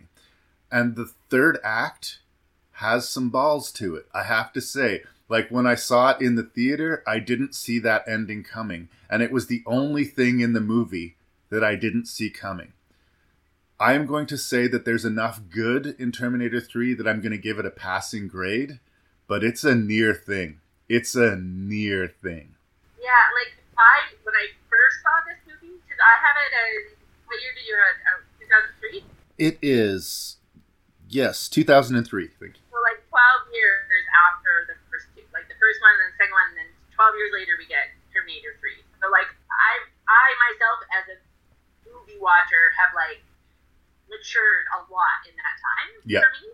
Um, and I remember really liking it as like an action movie the first time I saw it. Like it was like and campy and like funny, and then I like revisited it again, and I was like, I don't know why I really liked it. Like, and I just I cannot get over the scene where she like grows boobs to like impress cop or whatever, or the cop, whatever. Again, that was the movie trying to be funny, and whenever the movie tries to be funny, the, it just all of them just fell so flat. I again kind of liked that all of a sudden it was about Kate Brewster. Like this whole time, John Connor has been the one that is like that Lynn Hamilton and Sarah Connor and then John Connor and now, and now all of a sudden we've got this like third character that's like wrapped up in this, and I I liked Claire Danes in this movie. she's a solid actress, and she uses like the scenario, like she has to adjust to this new world, and she has to take in a lot of difficult, hard to believe information, and she is the most grounded and real character in the movie. Nick Stahl is a decent actor too, but he also is one of these guys who's got a real trouble with drugs and can be kind of difficult. And I, I didn't feel like he was as invested. I mean, this was a good role to have, and he was happy to be there. But I feel like Claire Danes was really trying to give people their money's worth. well, not a role that she would have like been familiar with or done, or like she wasn't a new actress at this point. Oh no no no! For quite some time, not in these types of movies, right? Like, And that might have been reason enough to do it for her. Like this is not what I typically do, so let's try a big blockbuster. um, so yeah, like I mean, I don't know. Like, there's just a lot to kind of unpack around like Claire or Kate Brewster and John Connor's relationship and how I liked when they were like playing at a they were like little kids at a party before the first one. You know, Right. it kind of showed like John Connor's innocence. Like before Judgment Day, before the second one happened, he was just some teenage kid. I mean, yeah, with his dark past, and I'm gonna say like sure, Scotch family, like there was some stuff, but he was just a kid at a party trying to play like Seven Minutes in Heaven with Kate Brewster. You Yeah. know, and like you don't really see him as this sort of like human boy that much, right? He's sort of this build up to be this like savior.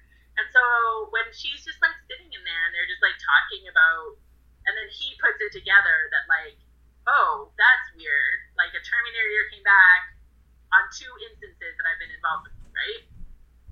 And I thought that was kind of a nice touch to their relationship. Well, and she played it well. Like she went from like thinking this guy's breaking into the veterinarian clinic to steal drugs to believing that he was the savior of the future, and that's not a short journey for her to go through. Um, she kind of represents a little bit of girl power in this movie, and she does have the evolution. But really, I think the quote quote unquote girl power in the movie is the Lady Terminator. okay, um, I don't want to be mean about it. Like uh, I think Kristanna Loken, is the name of the actress. She's doing what she can with what's been given to her. Like I don't think the problem is her, but I. What would be the idea of a female Terminator? Would they do anything different? Would the approach to the design be different? What's the benefit of a female Terminator? Like, I just didn't understand. She just didn't seem different enough. She wasn't a significant evolution from the T 1000 and Terminator 2, and they didn't use her femininity, I guess, for lack of a better word, word to like, I guess, other than growing her boobs, which I thought was just a lame visual gag. I, They didn't. They didn't do enough with that character. Like, it was just like Lady Terminator was as deep as they thought about it. Why Lady Terminator? Why Lady Terminator? I think just I, I just thought it was like just to change it up. Yeah. Honestly, like we don't really, like I said, I guess we have Kate Brewster's character, but like with Sarah Connor leaving, and they kill her off in this movie. Dead from cancer, apparently. In, in, as far as we're concerned, like she's dead. We don't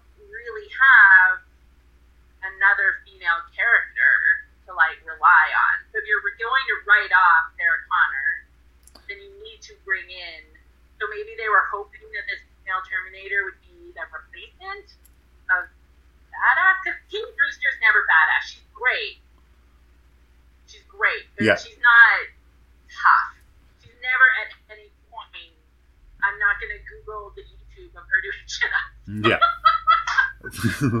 Fair enough. If that's the criteria by which we want to judge these movies, then so be it. Sorry. No, that's fine. But there is an undercurrent of girl power, for lack of a better word, forgive me, uh, to, to the Terminator movies.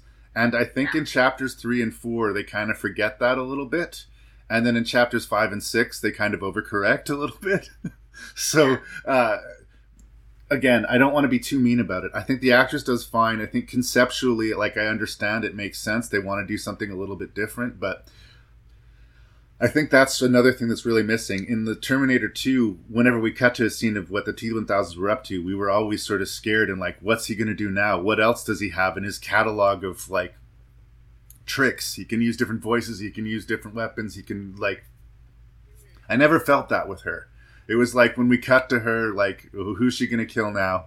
And how close is she to our people? I didn't feel the same weight to the to the character, to the to the enemy. And I just found that this movie like meandered a lot.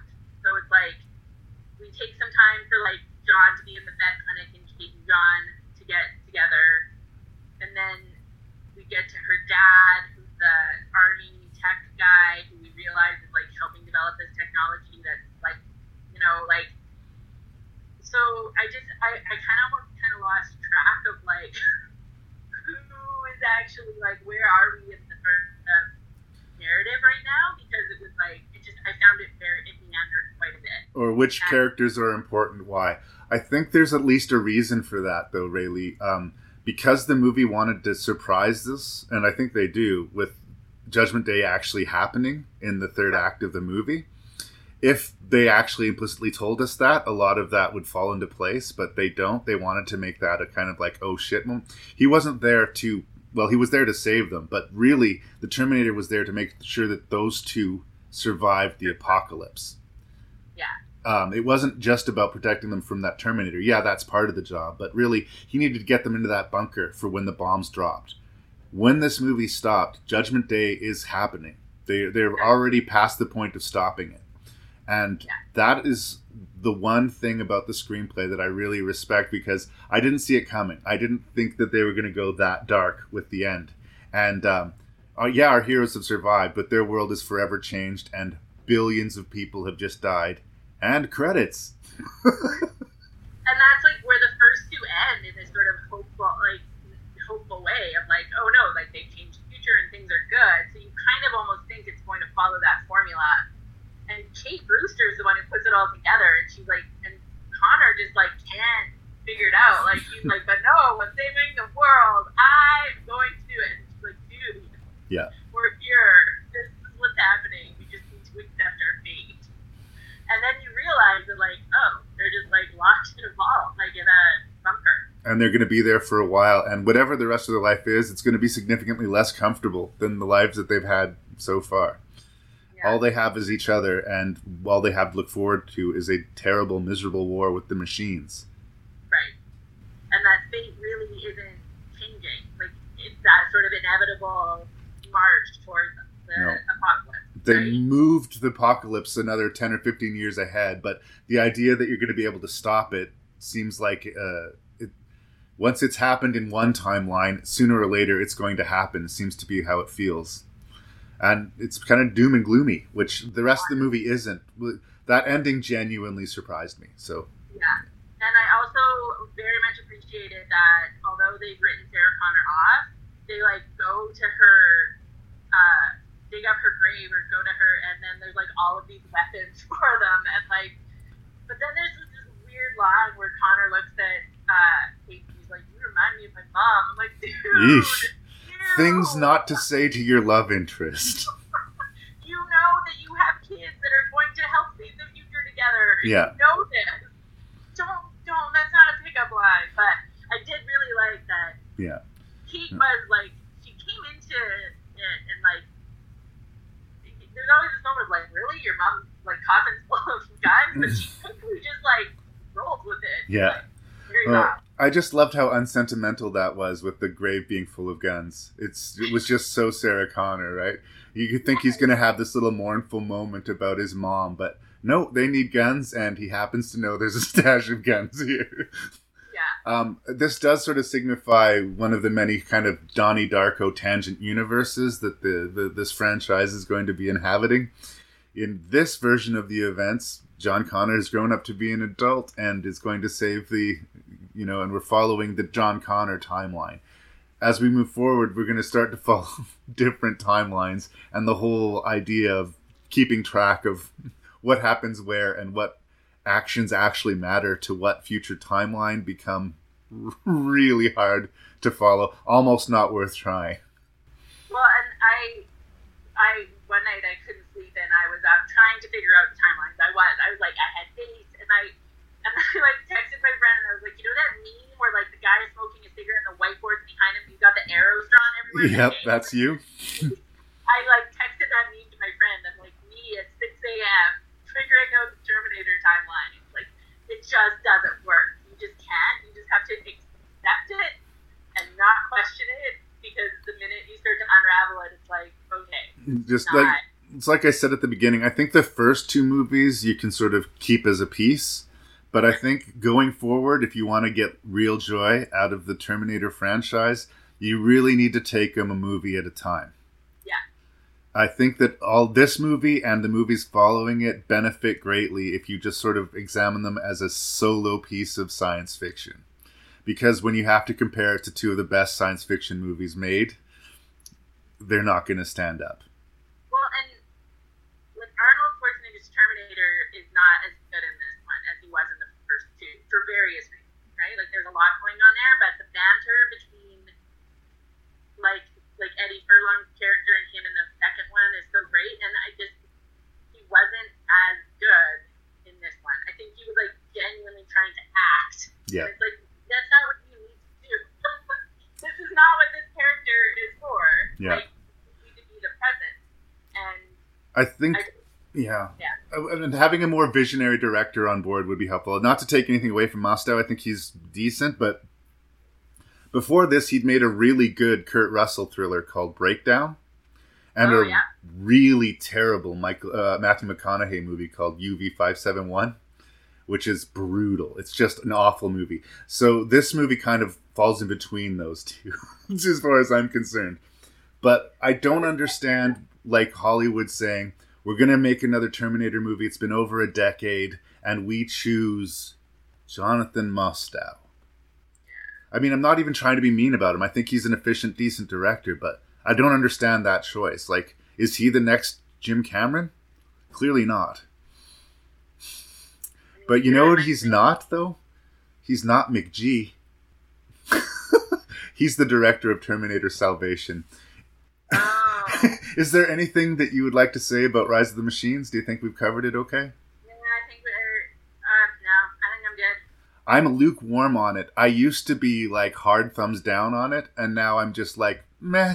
so See, I'm the opposite. I originally liked it a lot more. right, Now I'm like, we're both kind of like, meh. Yeah. We came on it from two totally opposite directions. good enough. We've been fighting a long time. We are outnumbered by machines. Humans have a strength that cannot be measured.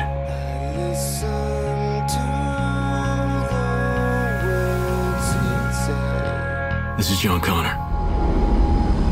If you're listening to this, you are the resistance.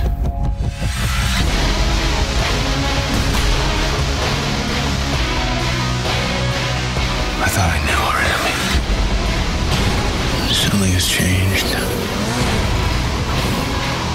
Skynet is taking human prisoners,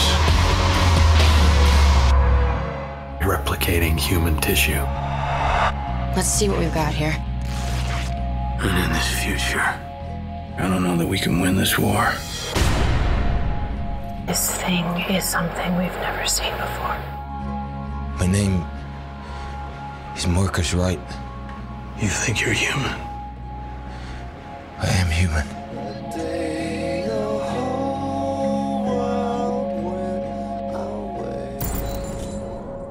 So one of the first things that we saw in the Terminator, the original movie, was a landscape of dark smoke, skull, bone littered ground, and these Terminator robots stepping on all of these bones, and this amazing sort of laser battle between this future tech and these robots and these hard worn soldiers trying to fight back to take the planet back.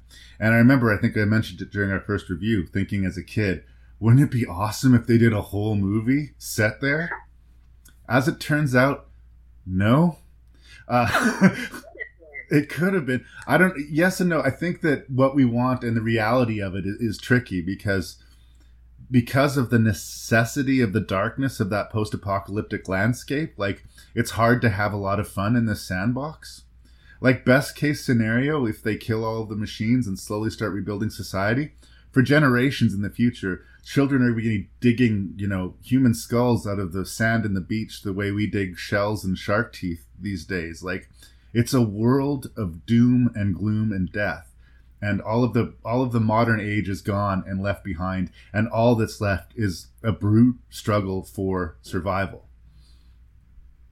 So it kind of hamstrings you into this place of darkness. and that can be okay, but I think there's been a lot of up and down to the Terminator franchise. Yeah, there's stakes. Yeah, it's heavy, but there's a fun adventure, science fiction action story happening here. Um, I have a personal issue with Sam Worthington in that I've only seen him in a couple of things where I thought he was good. um, I think he has a couple good scenes in here. The scene where he finds out what he is, he he has a really good scene there. Generally speaking, from his Clash of the Titans to this Terminator movie to the Avatar franchise, I just find him bland. I just find him like a very, very bland actor. And like, I, he seems to do better in supporting roles where he can just, you know, chew the chew the scenes up a little bit as opposed to just carrying it to the next one. But I don't know. I just I had a hard time connecting with him, and Christian Bale, who's playing the adult John Connor in this movie, who, you know, very celebrated actor, almost takes himself too seriously.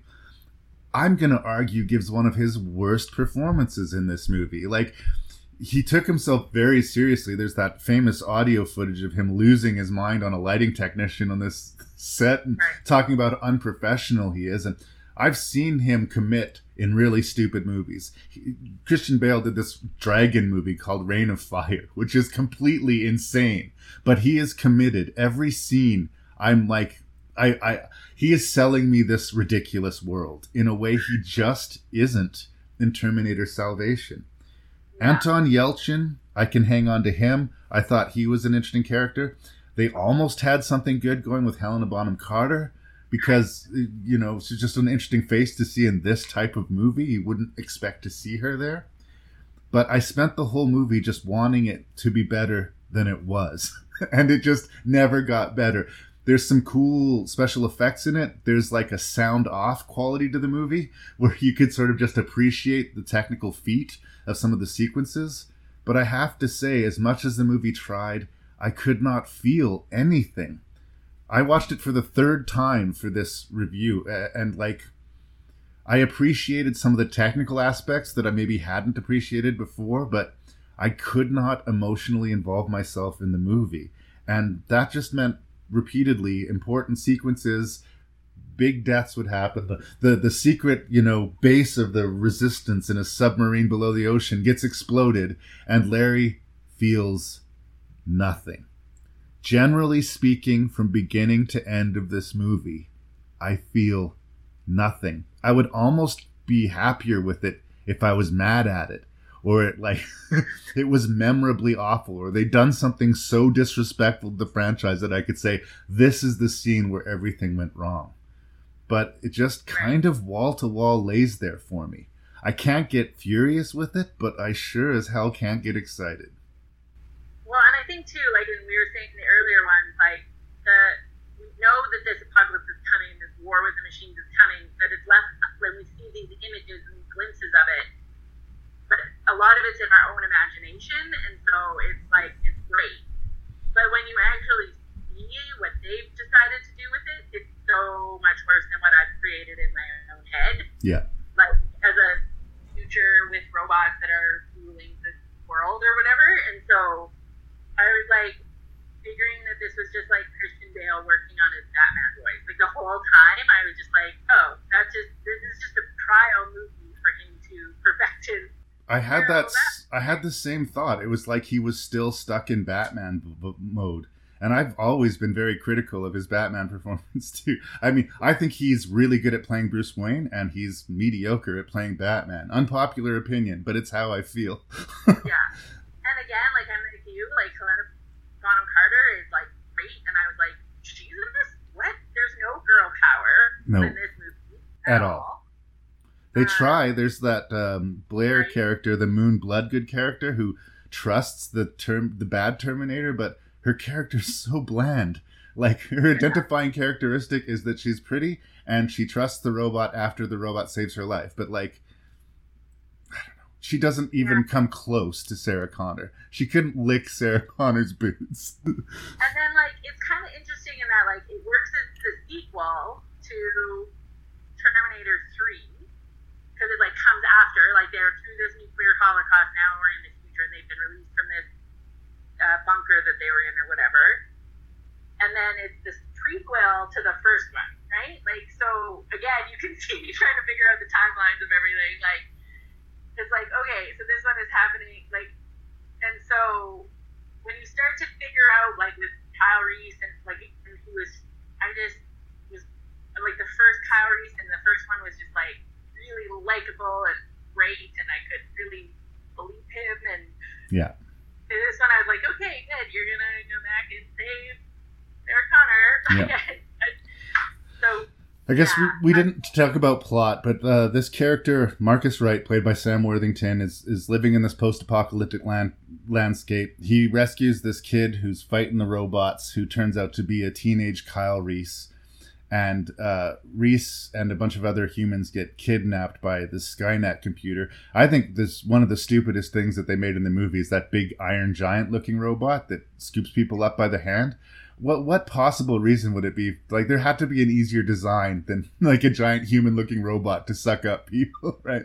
I don't know that's that that felt like silly. That felt like a pixar incredible sequence. But anyway kyle reese gets kidnapped. He's important for the future as we know so uh, marcus when he hooks up with the resistance and meets christian bale tells them that that's where kyle is and they have to rescue him this gets complicated because it turns out that marcus himself is part uh, robot, part Terminator, and with a human musculature.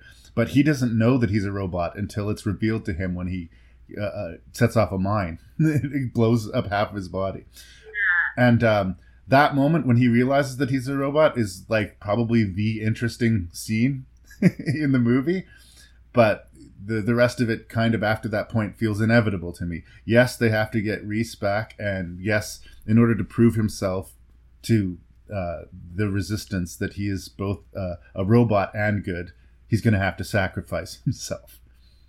I knew that the second that reveal was made, and I was proved correct in every single thing. Like, that's what I say. The movie looks good, but it just lays there. Well, and I think the other part is by now, like CGI and special effects, like we're used to it. Like we've seen so many great action scenes and sequences in movies by this point. Whereas in the first two, we hadn't. So they were novel in how good they were with their special effects. So for this one, like when you don't have that, I mean, it was great. Like it was fine with its special effects, but it didn't do anything new for me. It was just like, oh yeah, I've seen these effects time and time again. Great. So if you don't have a good story or like the story is the characters are just kind of like cashing it in for this movie. That's now been six years. So this is the one we had. 2003 was Rise of Machines, and now six years they waited Yeah. uh, do this one. And like, it just kind of felt like a money grab of like, oh, we're gonna do this. We're not gonna bring back any of the original characters, really. None of the original actors are in this movie. Like, Hmm. and this is the only one that Arnold Schwarzenegger, he's like in it, But they- it was like, a CGI. CGI. Yeah. Yeah. So he makes an appearance for like two minutes, but it's like his body double and a CGI face or something, right? So Yeah. there's just no like there's no continuity or there's no buy-in by this these people, and so you're not gonna have like amazing effects or amazing Terminators or like do something different that I haven't seen yet. Yeah. Like what do you like?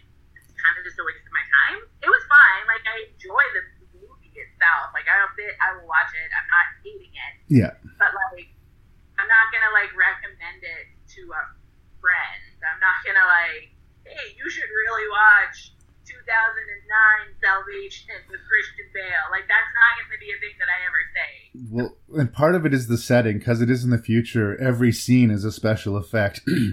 There's no, you know, modern buildings or landscapes or offices to shoot stuff in, and uh, they try, I think, consciously to keep the pedal to the metal as much as possible in the movie. Um, and that can work as far as keeping us occupied and distracted by the pretty colors, but it only completely closes the deal if we're also invested in the characters. And I guess that they were banking that we would be pre invested because of the three movies that came before this. So they didn't really need to do much other than introduce us to Kyle Reese. And we will love Kyle Reese. I think Anton Yelchin, may he rest in peace, does a really good job uh, uh, of bringing the energy to that character. Because again, Sam Worthington seems kind of bland sauce to me, and Christian Bale's yelling his way through the movie. Yelchin feels like a real person to me in a way that a lot of the other characters just didn't. Yeah. but he did still have these like zinger lines. These or, or, or, or his positive energy just doesn't seem real. Like when they're in prison they're, they're captured by this iron giant robot and they're being taken to skynet for no good reason. He's constantly we're gonna get through this guys. It's gonna be okay. And like this is like the the future version of uh, people being rounded up and, and executed you know like it would it would be like being on your way to the execution chamber telling everybody keep your chin up you guys. We're gonna get through this. It's gonna be okay. he doesn't know that there are people coming to rescue him but there are people coming to rescue him. I guess he's allowed to have that optimism but for me the only reason he could have that optimism is that he's read the script like he knows that it's gonna work out okay otherwise he's just completely naive yeah. Uh, yeah, like it, like I said, when I think of this one, it's never going to be one that I like recommend people to watch.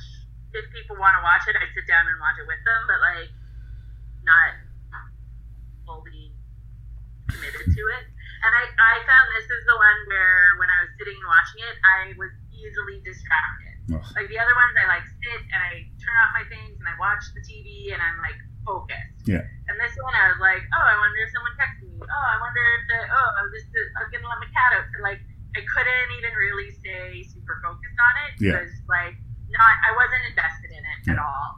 And I think again, and you really brought this is like there isn't a girl character in this movie that I like, and so for me, when this is why I like this movie, so much, is because of that Yeah. presence, and it's just completely lacking. Yeah, like Bryce Dallas Howard is in the movie. She she plays the same character that Claire Danes did in the previous one. They give her nothing to do other than look upset. Like she's boring. Yeah, and like I like that's the same one who plays in like the Jurassic World next to like Yep. uh, Chris, and she's great in those movies. Like I, I like her in those movies. Like she's Mhm. exactly what she needs to be in at least the first one. But like, yeah, she just had nothing. Like you said, they just had nothing to work with. Almost like it was like She looked worried. She looked sad. She looked frightened. But she didn't have a personality beyond babysitting John Connor, and uh, she deserved she's more. also just been locked up. Okay, so I was. You're gonna get so mad when you try to figure out these timelines. Okay. I haven't figured out that this 2018. This one. So this happened two years ago. Yeah, exactly. Post apocalypse. So like, how long has she been locked in a bunker for? And she's not stronger. Like, what did you do in that bunker for how long? Well, you No. waiting for the nuclear. God. Unfortunately, she became the girl role. Her job is to make babies and mend the wounds of the hero men. And that's not what this movie franchise has been about thus far. So I do have to take points away from this. And again, this is not something that I would usually do. I don't think that you necessarily have to, you know, represent girl power or represent any one thing in your movie. But if you're the fourth entry in a series and that has been a through line to that series, it's a weird decision to me to completely abandon it. I'm guessing that maybe there's some scenes on the, the cutting room floor that maybe got lost, or that the screenplay writer would say, "No, we, we really tried with the, this Moonblood character and these other ones, but no, nobody comes close to Sarah Connor. Nobody comes anywhere remotely close, not to the strength, to the importance of the character, or just to the screen time and importance to the story. Or even like Eddie Furlong's John Connor. Like, there's no like you know No character. can that really brings that level of him to that role in this movie, right? Yeah, Judgment um, Day killed Connor's personality. Like Sorry, Judgment Day killed John Connor's personality, is what I'm saying. Like, once the bombs dropped, he becomes bland hero, and like, it's hard to even fear for him anymore, right? But uh, yeah, it just, it was the movie. This one is the movie that Terminator fans thought that they wanted. Like, I understand in a basic way why the studio would have decided this is the Terminator movie we should try to make. I just wish that it had worked out a little better for them. Like Bale. Like, I think that was the other piece. Is it was like, oh, like he can be really great. Like he could have been a really great character. Yeah. Um, and he just wasn't. I don't know. I wasn't on set. I just get the feeling like he was working on that movie, and after a couple weeks on set, he kind of did the math and realized that this wasn't going to work out. like that's how it feels to me. He seems grumpy and doesn't want to be there, and I don't know if that's the character or if that's Christian Bale himself. Well, and I think this is the one where I was reading that like after this one, uh, like some of the film companies or companies that were involved in it like went bankrupt because of it, right? I think Dark Fate was the one that actually killed a killed a maybe. Am I wrong? I thought there was a couple of bankruptcy Okay. stories throughout this series, actually. I, I, don't. My memory is that Salvation did okay, but they'd expected it to do way better than it did. It was Dark Fate that actually lost money, as far as I understand. Yeah, Dark Fate did not do well. But Yeah.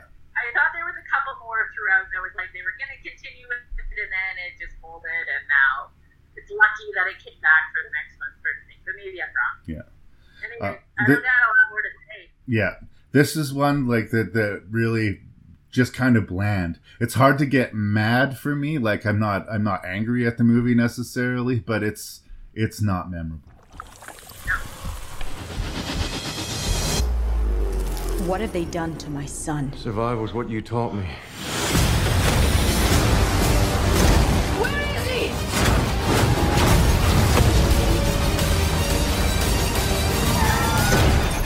Get out. I'm not machine. Not man. I'm more. I can't leave him. Whatever they did to John, we need to reverse it. Everything's changed. We are humanity's last hope. Load up. I've been waiting for you.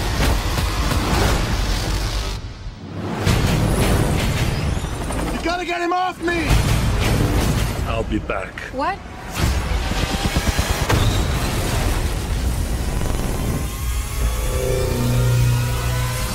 So speaking of, you know, the executives, the you know, Hollywood executives spitballing ideas how to make money, you know.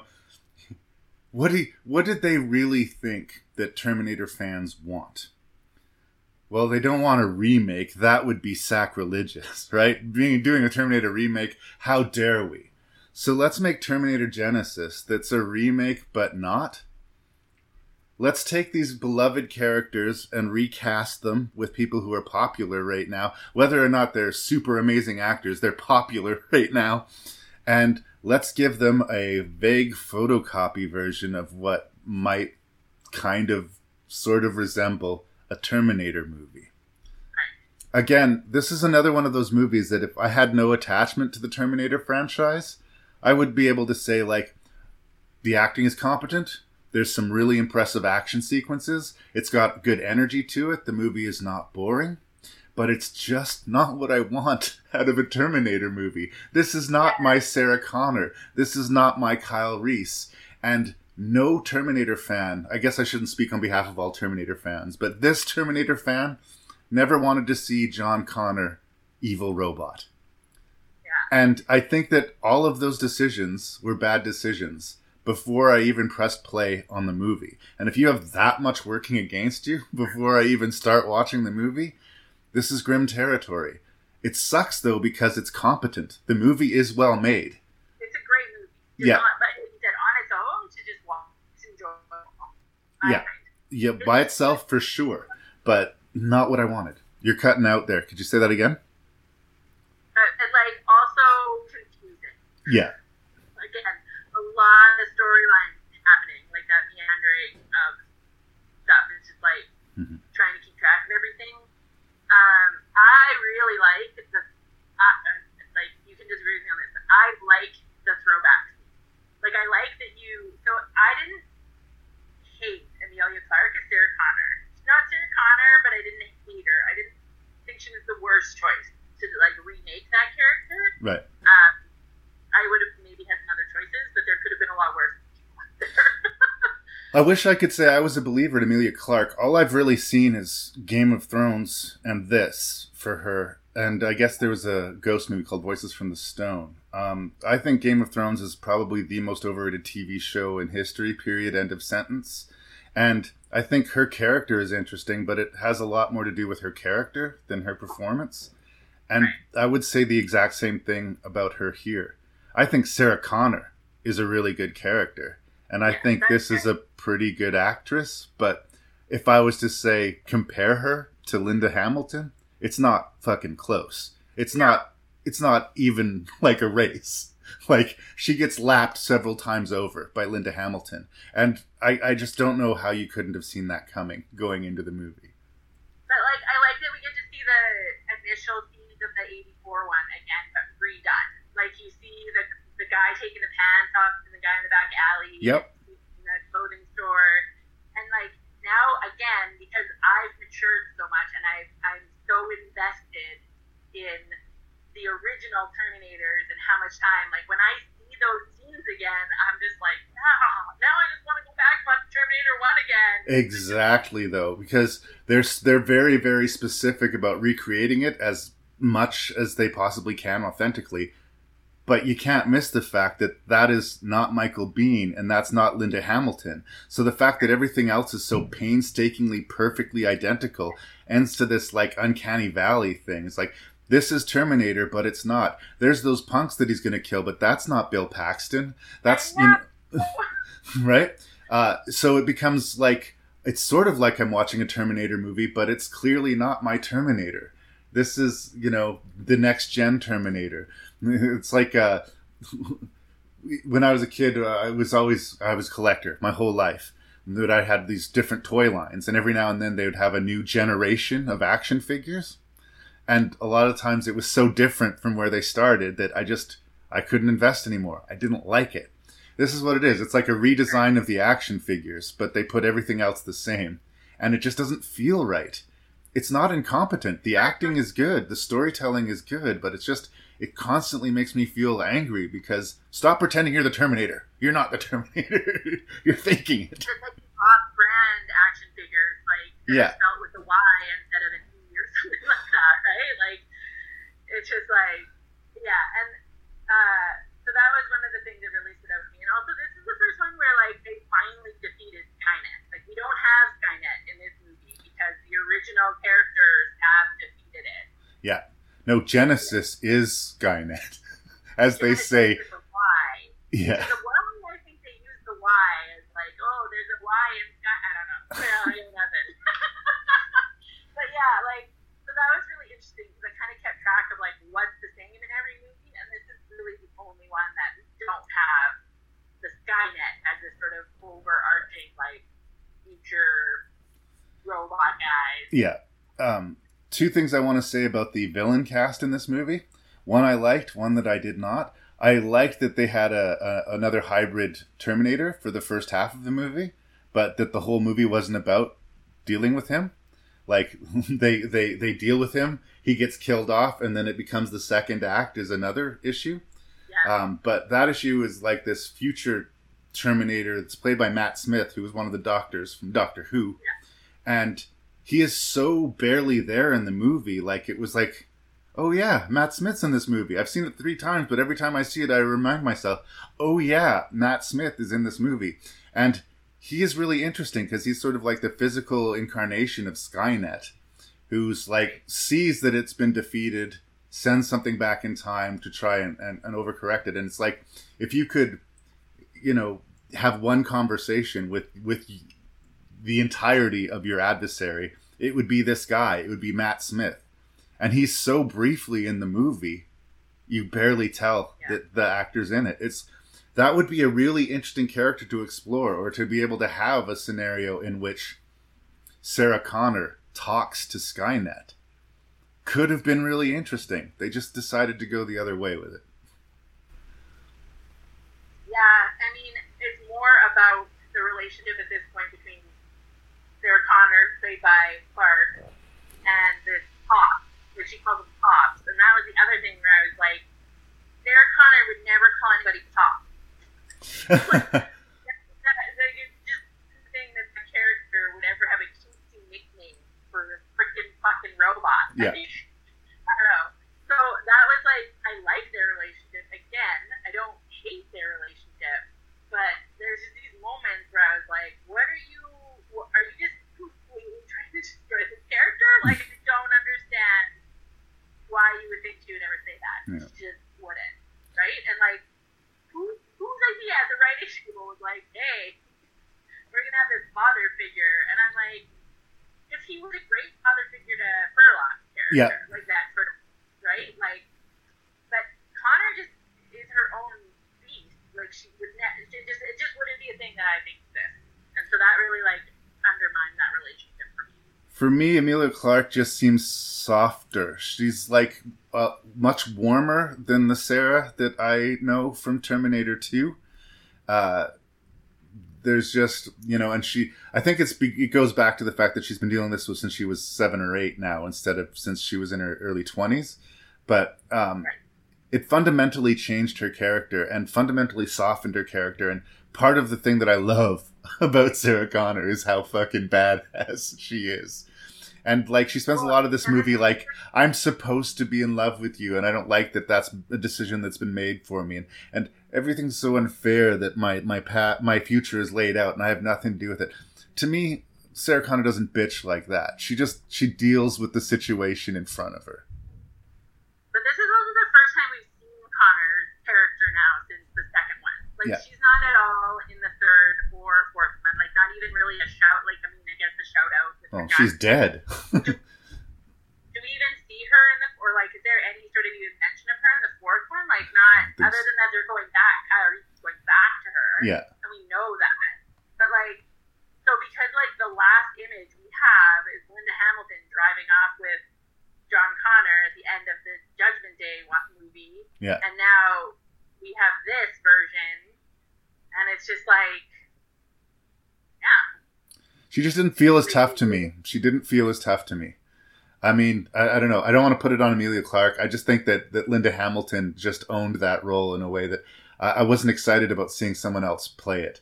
Like I say, it feels like a half-assed remake, and I wonder if I would like it more if it was a remake. I, it's just not. Again, like I said at the beginning, none of the stuff that we're seeing here is what I wanted to see. I, I don't want to see, you know, the the hope for the future being turned into an evil robot. Uh, Jason Clarke, who's an actor, he plays uh, John Connor in this movie. He's been showing up in everything. Like the last five years, I swear he's in every three mo- uh, every third movie that comes out. This actor shows up in. Um, he's fine. I, I, I I, I like what they were going for, especially at the first part of the movie, where like he knows a secret about Kyle that he doesn't or can't tell him, but we read it through the performance. Like that is really well done. But him as a robot at the end of the movie and being the major villain of the piece just isn't what I, as a Terminator fan, ever wanted. And it's surprising to me that anyone thought that that's what the Terminator fans would have wanted. They spent on the writing table, like, who made that decision? yeah. We've spent four movies either saving John to be the savior of the future or portraying John as the savior of the future. Let's make him the bad guy. It would be like if, in, like I don't know, uh, they decided to do a, a James Bond movie where at the end of the, the movie, James Bond betrays the king and country. Like, like it's just no, nobody wants that.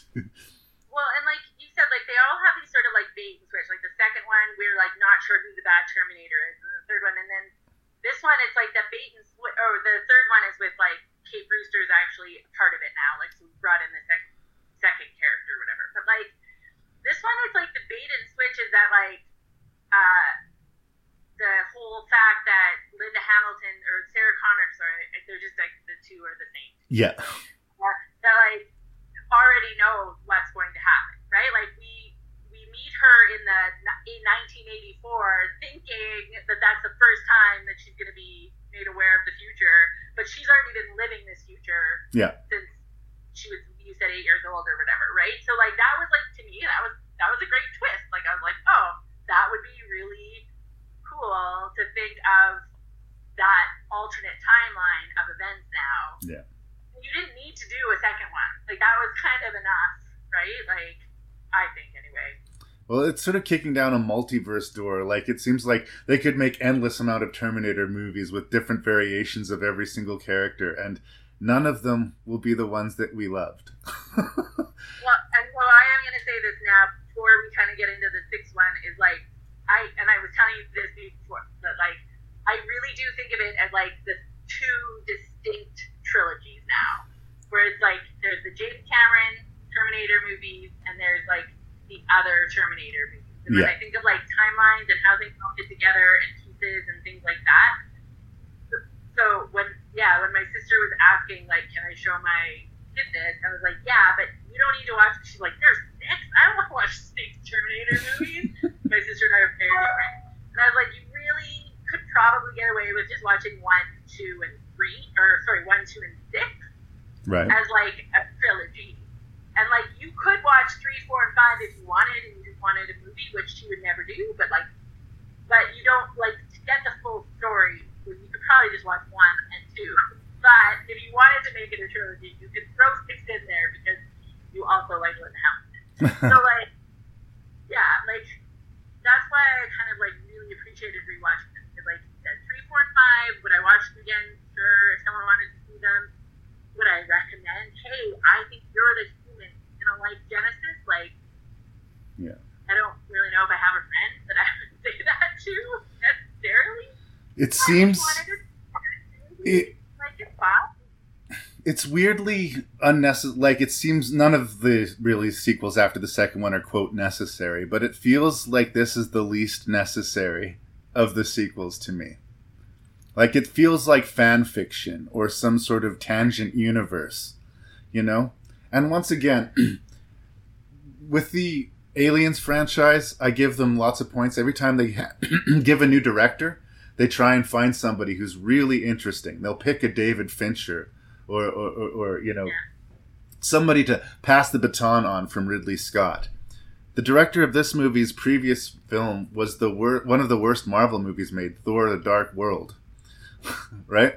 I just, I, it feels like they didn't know what they had here, that somebody involved in the production didn't really value the Terminator franchise the way that they should have.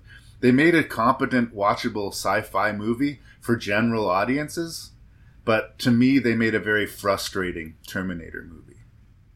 Once again, if I could separate myself from the Terminator, I could watch this and say, yeah, it distracted me. It's pretty. It's efficient. I've got J.K. Simmons, one of my favorite supporting actors. I, I really like him, and like he doesn't have a lot to do in the movie, but I always welcome seeing that dude. Like I just thank you for being there. But it's just it it feels unnecessary. It, it feels in a way the least necessary of all of these movies. Not that all of them are necessary, but this one just meh, meh. I had the same reaction to him where I was like, oh, goodness. Yay! and then he disappears from the movie. He's in two separate timelines and then he vanishes. Like if they cut all of those scenes, the movie probably wouldn't notice it. But I just like J.K. Simmons, man. I just like it. you know, our character wants to go back to one part time, and then the other character, like, so then it was like, I don't know. I, I was trying to figure it all out, and I found this one a little bit easier to. I wasn't like I said with the last one, Salvation. I was like distracted, Yeah. and so for this one, I like purposely was like, I'm gonna watch this. Like I, I'm on a podcast. I gotta do this. Don't want to get distracted. So I like. But if I wouldn't have done that, I probably would have been similar. Like, yeah, this is good, but like I'm gonna tux and do something else while I'm watching. Right. Like it wasn't totally. Like I said, like with like Terminator 2, like I put it on with the intention of doing other things while I'm watching it because I've seen it so many times. But it got and I will never not be able to watch that movie from beginning to end. Yeah. Right? So the, where the like four, and five, I can kind of put on and just like do other things. Right? It background. Yeah. But again, that's not necessarily a ringing endorsement either. Again, uh, I, it it falls back on, I guess, one of my classic rank and review lines. It's fine. yeah. There's nothing like terrible. There's nothing terrible about it. Like there really isn't anything that like light like jumps out and is just like, oh, what the other than I get actually I'm gonna say the pop line. Sorry. There is something I just can't get over it. That is that is something that really bothers me. Yeah. And like but yeah, like it's it's fine. It's okay. Like whatever. Drink your cup of coffee with the flames all around you. But considering where we started, considering our enthusiasm for the first two movies, the fact that we're this dispassionate, I think says something. Yeah, because yeah, especially because Sarah Connor was brought back. Like I was kind of thinking that would like up this movie for me a little bit more, and it it didn't. Who are you?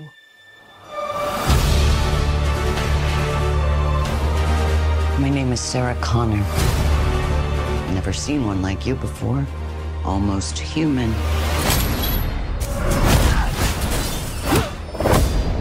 I am human.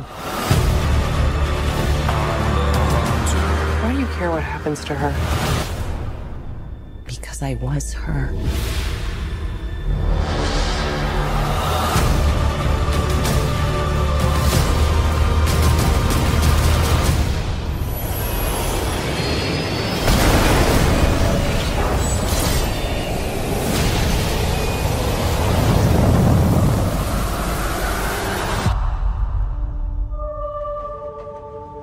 How do we win? We win by keeping you alive.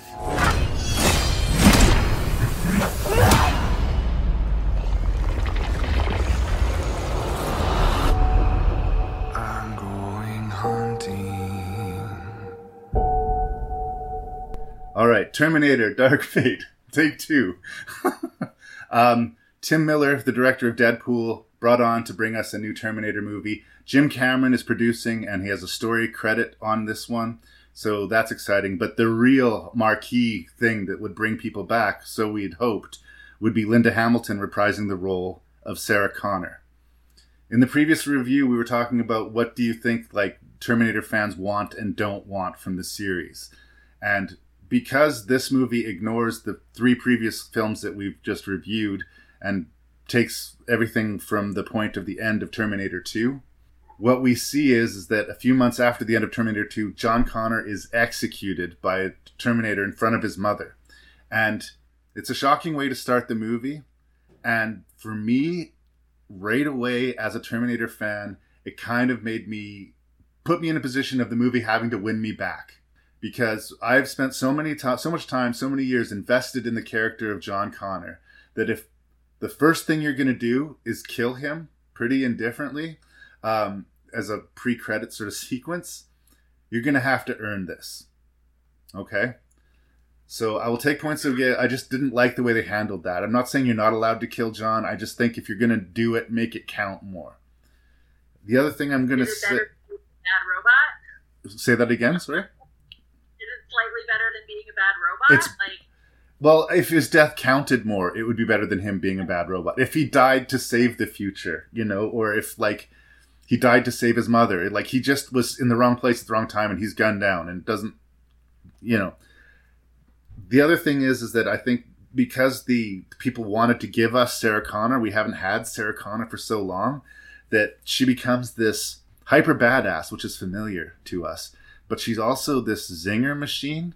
A lot of her lines are super macho, super punchy, kind of like one liners, to the point where at times she just doesn't feel as real as the Sarah Connor from the first two movies to me.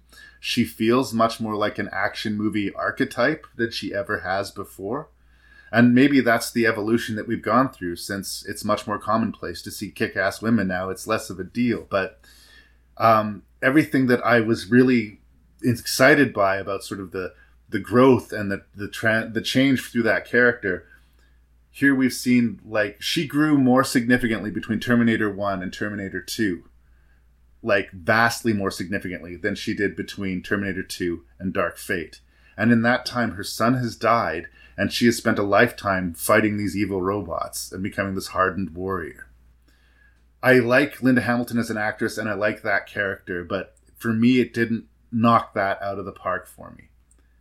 It's the action set pieces and the momentum of the movie that keeps me going. In the end of the day, it's the sort of it's a nuts and bolts success of the action elements of the movie that keeps me going. And what I wanted to be was be just be foaming at the mouth about Linda Hamilton and about how excited I am to be back with Sarah Connor and how amazing Linda Hamilton is. And at the end of the day, she's not the thing about the movie that I love the most. And I wanted her to be the thing about the movie that I love the most. I'm not as hard on Dark Okay, Fate. yeah. Sorry? I can like contrast then because like I read the character totally different. Okay. So like I and again I'm coming to this from like a romanticized, hyped up like version. Like people started sending me as soon as this movie was released, people were sending me like, Hey, did you hear Linda Hamilton back? Like I was getting texts and Facebook messages and tweets and like so I know that I had hyped this up in my head and then with that hype there's like this chance of being disappointed. Obviously. Right? Like but like I just read her as like so her like she Terminator 2 ends. John gets killed like two months later, so she doesn't even really get any extra time with him, really. Nope. And, like she spent the life her the rest of her life fighting robots on her own as like kind of a hermit. And I read her as like those jokes and those zingers because they were funny, but they didn't land quite right. They were kind of just like they seemed out of place. And I almost read her as like in her own sort of robotic way is just like she hasn't interacted with humans now for how many years? Like the time lapse between Terminator 2, Judgment Day, and this movie, she's just been on her own, and so now she's like thrown back into group dynamics, and she just doesn't know how to talk to people, and she doesn't fucking care. Yeah. She's just like, so I just kind of read her as just like, whatever. Like I don't, I know how to kill robots, and I know, and like, I really like like this is a terrible line, but the line where she's like, I kill Terminators and then I drink till I black out. That's like, like, like that's again, like I really appreciated that she's But like, there's for every one of those, Raylee, there's a couple that just suck. I think like we saved the lives of 30 billion people. You're welcome. Fuck you, Sarah. Fuck you. Like, come on. a bit of a martyr. That was the one that did the martyr piece really bothered me. Where she's like, oh, so you're going to be the mother who saves all humanity? I don't know. Like, to me, I just I beat her as a martyr. Yeah. It's they've deprived the heart from her. And I think that makes sense. Like when John dies, so does her heart. But Sarah Connor without the heart, that's a big piece of the puzzle to me. Like I said, I think that the action set pieces, uh, Mackenzie Davis plays this augmented super soldier from the future. Um, she does a pretty good job of kicking ass, almost a better job at kicking ass than the Linda Hamilton character. By the way, the movie was set up. Spoilers: the the Mackenzie Davis character ends up sacrificing herself um, at the end of the movie t- to to save the day to save this woman that they're there to save. And to me, the movie is set up, and the, the everything that we've seen is that Sarah Connor probably should have been the person to make that sacrifice. Unfortunately, when they made this movie, they were hoping to do three more Terminator movies. Like they were hoping to really start the ball rolling and keep it up, but nobody showed up. I think that it was just the diminishing returns of Salvation and Genisys. People were just not excited for another Terminator movie, or at least very willing to wait for home video or to watch it uh, at home as opposed to line up for it. But I don't know. It doesn't feel like a satisfactory endpoint for that character. It was nice to see her again, but it wasn't. It didn't justify itself to me. So, like I said, I, I just sort of fell back on the super robot fights which superficially work. They but, were great. I really like the new model of the Terminator. Like every time they've upped it a little bit and they've given them more powers. Yeah. So I like the extra powers that this that this evil Terminator got in this movie. How he can like remove his and be like in two separate places at the same time. Um, I thought who's the name? I can't think of the name of the actor who plays the Terminator. Um, it is Gabriel Luna he is great. Like he was a great Terminator. Uh, and I like Danny. I really liked the character of Danny. Honestly, like she was the one that had the heart in this movie to me. Like Sarah Connor's just become this like robot, you know, dried up. She's become a robot. I wonder if that was yeah. deliberate but it, it, yeah. her jokes undercut that. If she'd stopped being a zinger machine, I could have maybe found that interesting. That Sarah Connor has been so emotionally destroyed that she has essentially become a Terminator herself. But the movie is not brave enough to go there. and so, like, Danny has a lot of heart. You know, she's kind of the next, the next, the next, you know, like, and I believed her. Like, yeah. and I liked her, and I I voted for her. Like I wanted her to be successful. Like I really, really bought into her character and wanted her to succeed in her mission or whatever it is that she's going to do. You don't really find out why she's important to the future, right? Until much later in the movie. Like, we don't know what role she plays in the resistance later on. Well, that's the big, I think, win that they're supposed to, the feminist sort of win angle that they're supposed to make for this movie is that she's not just the mother of the future, she's the savior of the future um, which yeah. uh, again Sarah calls that early in the movie when she says you're the new John. She doesn't say you're the new me. You're not the mother of the future. You're the new John. She somehow smells this on her or intuits it on her. But it's terribly on the nose for her to say that. Isn't it? Like you're the new John? yeah. Um, and this is our first movie without John, really. Like we see him in the flashback, but I mean we don't have him as a character yeah. in this movie at all. I think this is the first one without Connor, John Connor, sorry. Yeah. It's done really interesting. So we're back to having Skynet. yeah, Skynet's back with a vengeance. This, the other three, anything that happened. Sarah Connor's not dead. They didn't find guns in her tomb. Like, all that's fine. I like that James Cameron just came out and was like, yeah, you guys fucked all that up. This is my story, and this is what I'm to do now it's also just a very popular thing to do these days. Uh, like the there's there's been nine entries in this series so far, and it's such a convoluted mess. We're gonna restart it. The Halloween franchise did that recently too. It's just like nothing happened after the first Halloween. Now it's Halloween 2018 or whatever it was. well, also like the Grace wasn't a Terminator, so it kind of added that like this augmented human, yeah. right? and uh-huh. she's touchy about people calling her a robot. No, I am not a fucking robot. yeah, and so it added like just another layer of that humanity piece yeah. to her we didn't have to teach her how to be a human like we did with Arnold Schwarzenegger's character, right? Yeah. It, with Danny and her, right? Um, and then like we get to see Linda and Arnold together again after how many years? and she ate him because it was his model that came back. Right? It was that specific Terminator that killed her son. Um, yeah. That was another interesting thing, like um, how that Terminator decided to be good. His timeline was eradicated, so he's lost in time. Uh, he kills John Connor, and then he doesn't have a purpose anymore. He's not getting any secondary orders. and he uh, either turns on his learning chip or that automatically happens, and he becomes arguably more of a human character than Sarah fucking Connor, which is strange. And his name is Carl. Yeah. All of the names. I'm like, Carl is like, I don't know. It was just gonna be like, I'm Paul. I preferred this. I preferred this iteration of the Terminator to the previous one, where they were doing all the bits where he was smiling awkwardly and like they were sort of making him more goofy.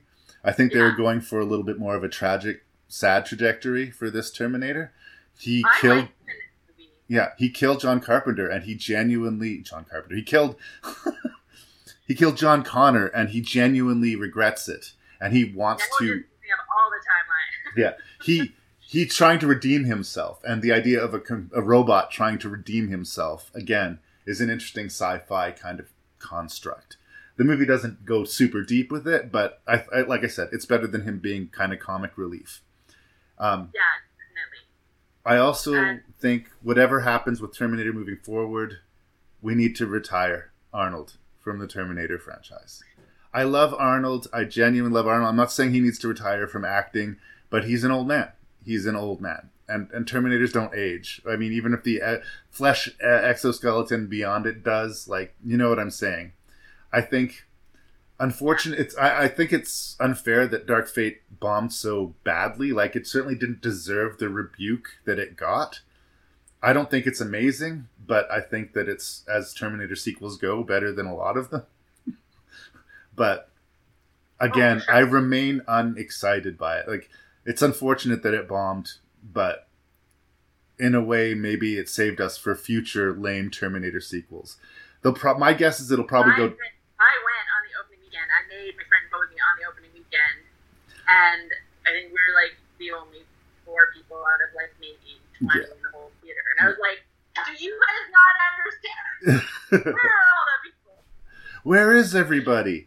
Well, I think again it was that was earned by the losses of the previous couple of sequels. Just people were less excited about a Terminator movie. But I think that in an, an alternate universe where it was a big hit and we move forward with more Terminators and Schwarzenegger continued to age, I don't know. My guess is it's going to move to TV or there'll be more Terminator in our future, but I think a new age of Terminator needs to start. You're right though. Like I hadn't really thought about it. It's like at the end of the movie Grace, or sorry, um, Danny and Sarah driving off.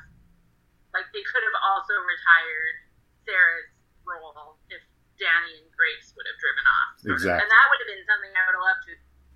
Right? Like if Danny and Grace became like the next reiteration of the like that would have been a nice revival storyline. I think. Right. Um, as much as I'm committed to the character of Sarah Connor, and I will go if she comes back in the seventh one. I just, I do, yeah. And I kind of like that they did.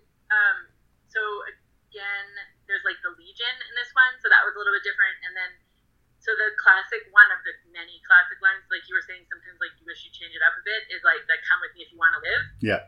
We're always like waiting for it in this one, and Grace changes it just enough. Do you remember what she says when we first meet her? I can't remember, but I know that she twists it just slightly.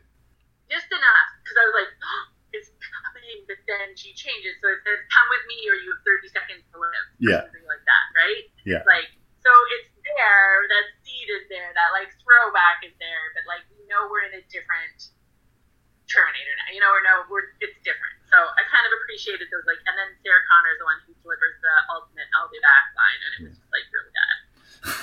I like. Yeah, I don't know. It's it still ends up being kind of a two and a half to three star Terminator movie when all is said and done. It I I more like it for what it's trying to be or what it wants to be than what it is. But I'm a fan of the franchise generally, and I'm constantly cheering for it. Um, Dark Fate's not as bad as everybody says, but it's still just not the Terminator sequel that I wanted. I liked it, and I watch it quite frequently. I revisit it quite a bit, and like similar. I mean, nothing can compare to the like word scene in Terminator Two, but Yeah.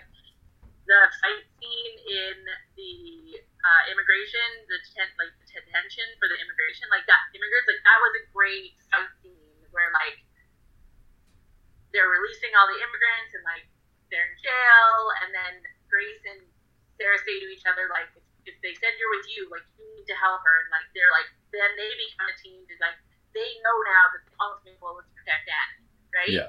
They are really working together before they get detained, and I just I like the breakout scene. I like that Danny's the one who has the like sketchy uncle who's gonna get them across the border. Like it's not Sarah. You think she would have all these connections, but like she is this sort of loner now, Yeah. right? Like she doesn't really have. When they go into the basement and Arnold has all those guns, yeah. like so it's exit. Whenever he oh. says it, that was also kind of funny. I don't know. I wasn't in it enough to not think around the corners. When she said she was going to go contact her uncle, I was like, well, the Terminator's going to assi- assimilate your uncle because he's going to as- anticipate that move. I mean, that's what the Terminators have done in every single other movie, but not this one because reasons. Right? Right. Um, I just, I don't know. I, there was part of me working against it, and maybe that's more my fault than the movie's fault. And again, I've only, I'm new to it. Uh, all of the other Terminator sequels that I've reviewed, I actually liked more when I revisited than my first experience of them. And I'm assuming that that will be the same for Dark Fate, but still coming in as much as it, it the trailer looked like uh, the Terminator movie I'd been waiting for. The end product wasn't. It's maybe closer to what I wanted a Terminator sequel to be than most of the other ones, but yeah, it doesn't quite close the deal for me. I still stand by the fact it didn't deserve the rebuke it got, but I, I still just I would file it under good but not great. And the other thing too, like you were saying in the third one, he's super campy and he's like smirking at the camera and trying to be funny, and it just didn't work. Yeah, no. And in this one, he's not, but he says these lines that are just like really funny.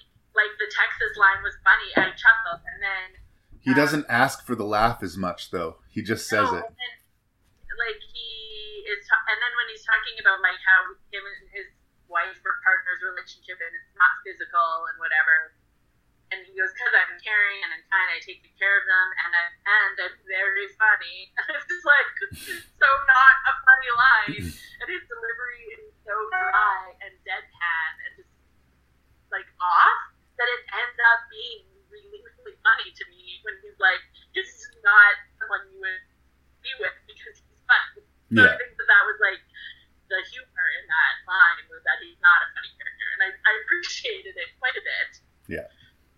Um, again, the the comedy the comedy has become more and more of a thing that has become expected in the Terminator movies. I kind of liked that the first Terminator didn't have very much comedy at all, and at least the second Terminator, the comedy came out naturally through the characters. The later into the franchise, it just seemed like here's a zinger, here's a comedy line, here's a beat of comedy, so that we can take a breath before the next action sequence. I just it feels more calculated to me than it had in the past. Yeah, and I wonder how there was between Hamilton and Cameron on the set. my guess is Cameron got a paycheck and wasn't anywhere near the set. That would be my guess. I, I don't know that.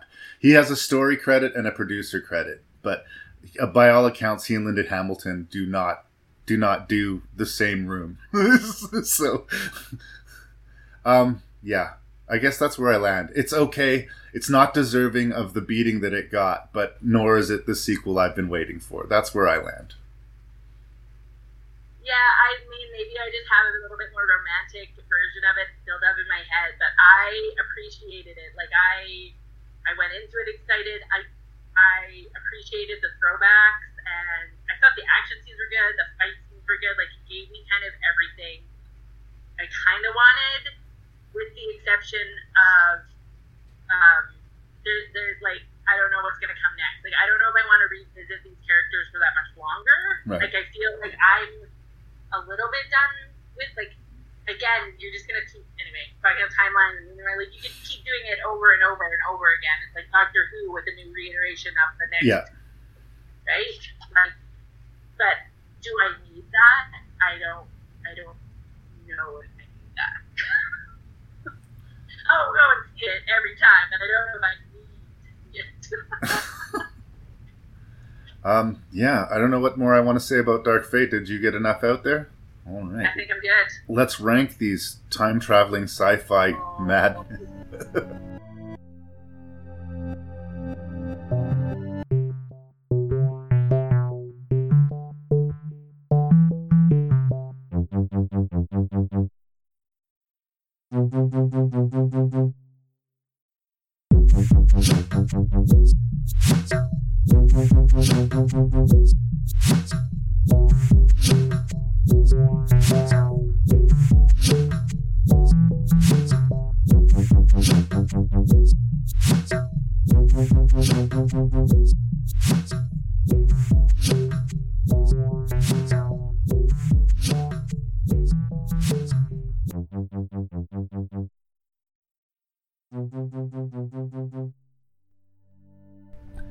We did it, Raylee. We did it. We've got through all of those Terminator movies, and uh, I appreciate your enthusiasm for the genre.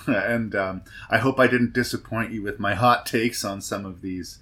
Um, it sounds to me like we're going to agree that the first two Terminators were the best, but I'm guessing that we're going to have different lists the way our conversations have leaned. But that's okay. We can still part friends. Um, these are these are tough movies to kind of get your head around. They're they're kind of all over the place, and there's no obvious bottom. I guess there's an obvious top for me, but I don't think there's an obvious bottom. Uh, Raylee, what is your least favorite of these six Terminator movies, and why? Uh, so my least favorite is Terminator 4 Salvation. It was the one that I just like was just the least invested in the characters, and I take I, again. I can watch it. It was fine. There's nothing. There's nothing wrong with any of these movies. I quite enjoy them as a whole. But as far as like, I just wasn't invested in it, and it wasn't something like I would actively seek out again. But if it was on, I'd watch it. So, bottom of the list, Salvation. Yeah.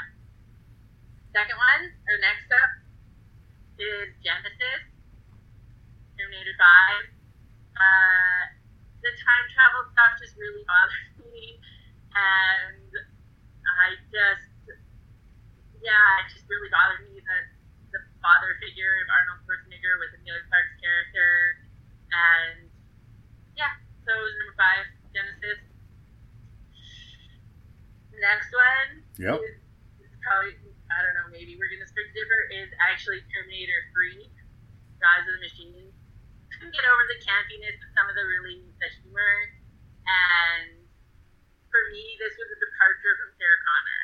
So like one and two have that character who that is like we were kind of talking about like who actually is the protagonist and like are you following John Connor's narrative or are you following Sarah Connor's? For me, like she's always been the, movie, what the movies about, and her storyline. But what the movie's about, like John Connor's super important, but like there's what where my money is. So because she departs in this one, I think I just couldn't get over it, and it was just like not scary. It wasn't. It was like funny, and I don't know. I liked the first two and the sort of impending doom that comes from them, and this one just got rid of all of that, and so that was my third number four. And so then the number three is Dark Fate because she comes back and I get to see her again. Yep. And I like Grace and Danny. Like, I mean, I think again that sort of like feminist narrative of like for the first time our trio until they meet up again with Carl. Uh, we have these like three women just like kicking ass and like not having any help from men. No, they really brought the girl it. power back to the franchise, and that was very Yeah. welcome. Yeah, and I think they tried to do that with Emilia Clarke and it just failed. But in this one, I really felt that like that was just really great, and and Grace was a great like savior figure that comes back to help. Like Danny was great; she had a lot of heart. Grace was a great person, like fighter. She's tough, and then they they meet Sarah Connor, and she just adds to that trio, and I really appreciated it. And when they drove off at the end, uh, it's like a fucked up version of Thelma and Louise, and I just am like, oh man, I want to be in that Jeep with Sarah Connor. it's shit's gonna go down, uh, and I don't think Danny knows what she's getting herself into. Uh, so then the, the first two were so hard for me, like the top two spots, because ultimately the next one is Terminator One. Um, I I think it's the better movie of the two original, like the first two. and revisiting it. Um, I I I grow to like this movie more every time I see it. Every time I come back to it, I'm amazed that it was made in 1984. I'm amazed at how good it is. I'm like, I just, it just gets better and better instead of getting worse and worse as it gets more dated, which you think would happen. Um, so I, I really like this movie, but ultimately, Terminator 2 is my favorite, and I just, because it just made such an impact on me uh, when I watched it for the first time. And I just like, I also think it's probably one of the first like bad movies I was allowed to watch. Like, I probably didn't have a lot of like action fight movies before this. Um, also, like, just like the, I think it again, like it was the, the environment in which I was able to watch the movie that made such an impact on me. Um, and it just, it, it's like I said, just one of the movies that I have revisited time and time again. And anytime someone's like, "Hey, you want to watch Terminator 2? I'm like, "Yeah, Yeah. for sure. When? How? What It's- time? It's What not. It's not hard to, to revisit. T two has remarkable rewatchability to it. Yeah. Wow, that's a good that's a good list, Raylee. Sorry, were you done? Sorry. hard though, like uh, like going back and really like pulling apart Terminator One and just like it's also the seeds of everything. Like it, this was a really the first two. Like I've gone back and forth so many times in, before we went for this. Like I like I really didn't know, but I just like I just had to put Judgment Day at the top. I understand that. That's a good list. I understand that decision. I'm part of me almost wishes that you'd inverted the number one and number two because if you had done that, we would have gone zero for six. We didn't go zero. We didn't go zero for six, but if you had inverted your top two, we would have. Here's my list. Um, again, it's close. I'm not super passionate about it, but I, I'm not. This is just where I ended up. At the end of the day, out of these six movies, Genisys was the movie that, as a Terminator fan, was the one that I least wanted.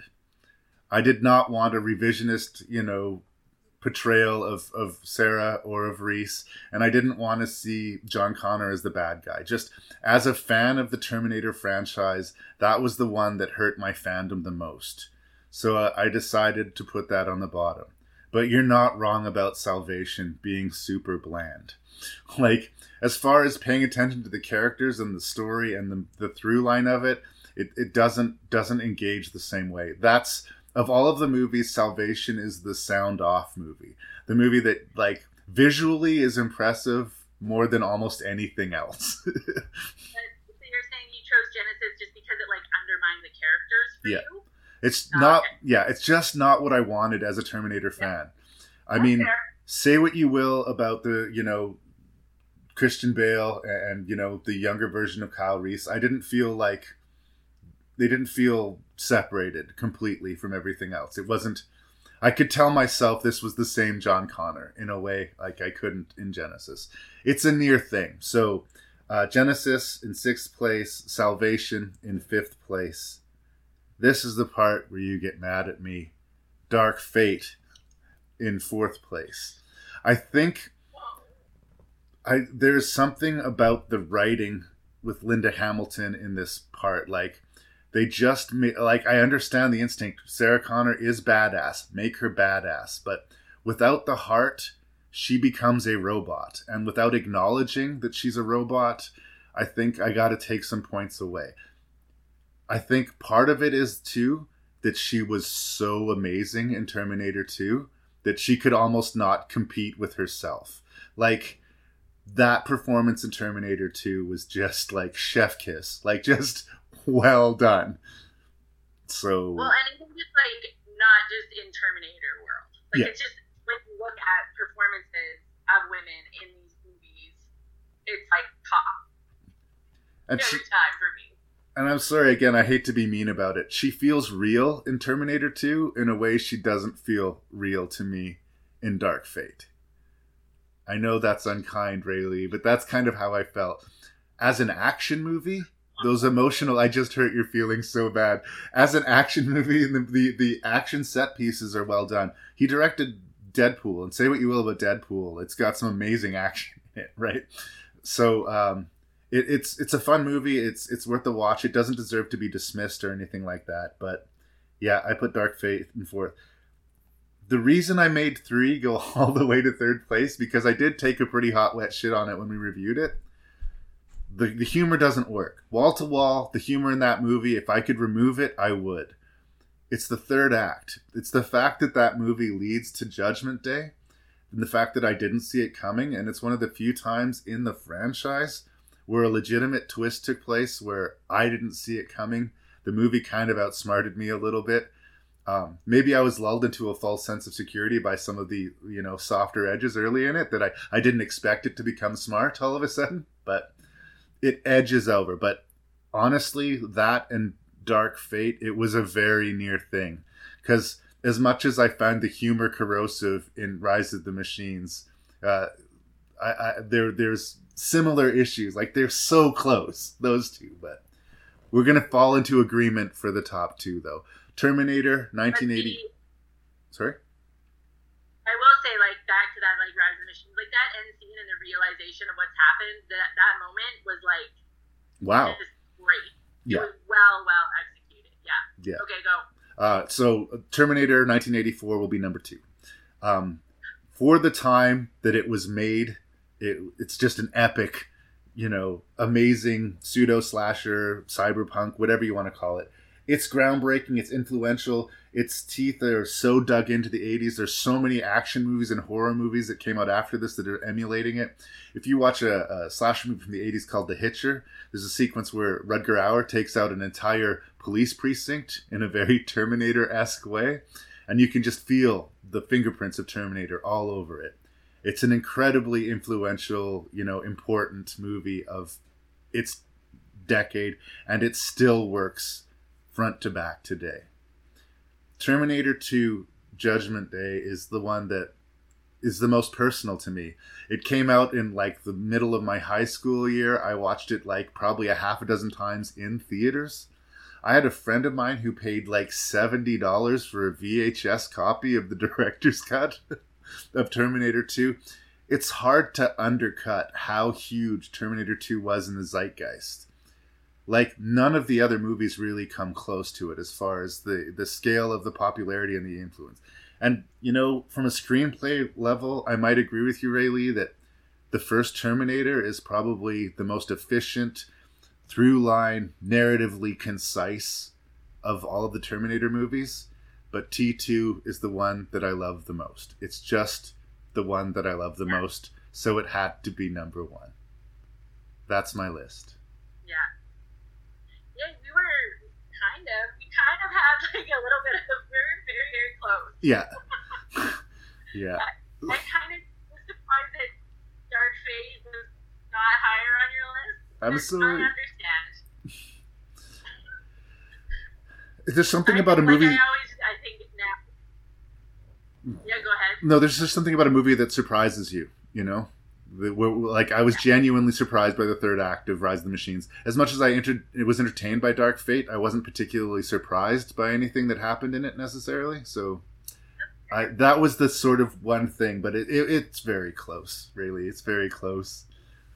Thank you so much for coming back to doing another episode of Rank and Review. I really appreciate it.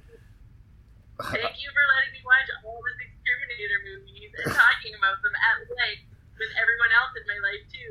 Very significant Terminator movies.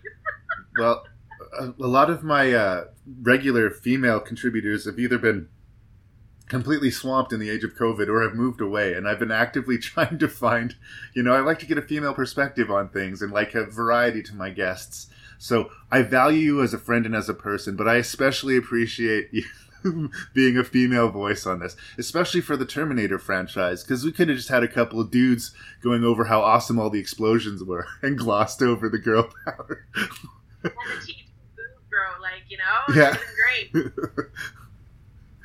um, is there anything you'd like to say to our listeners or the people of the internet before we put a bow on this episode of Rank and Review? No, I think I'm good. Raylee Perkins shall return to the podcast, and we're going to discuss some strange animals. So, everybody, look forward to that.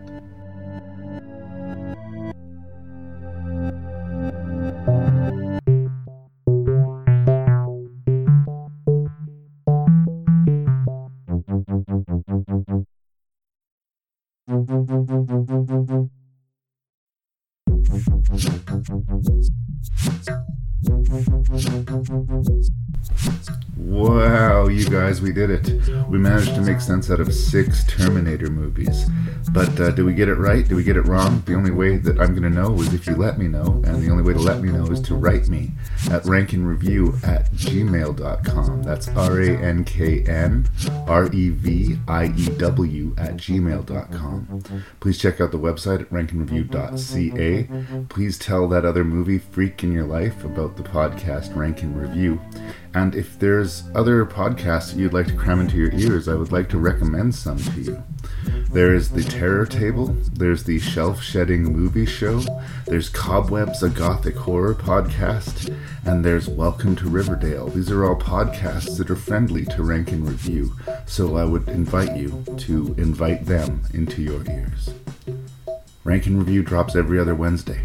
Thank you for being here.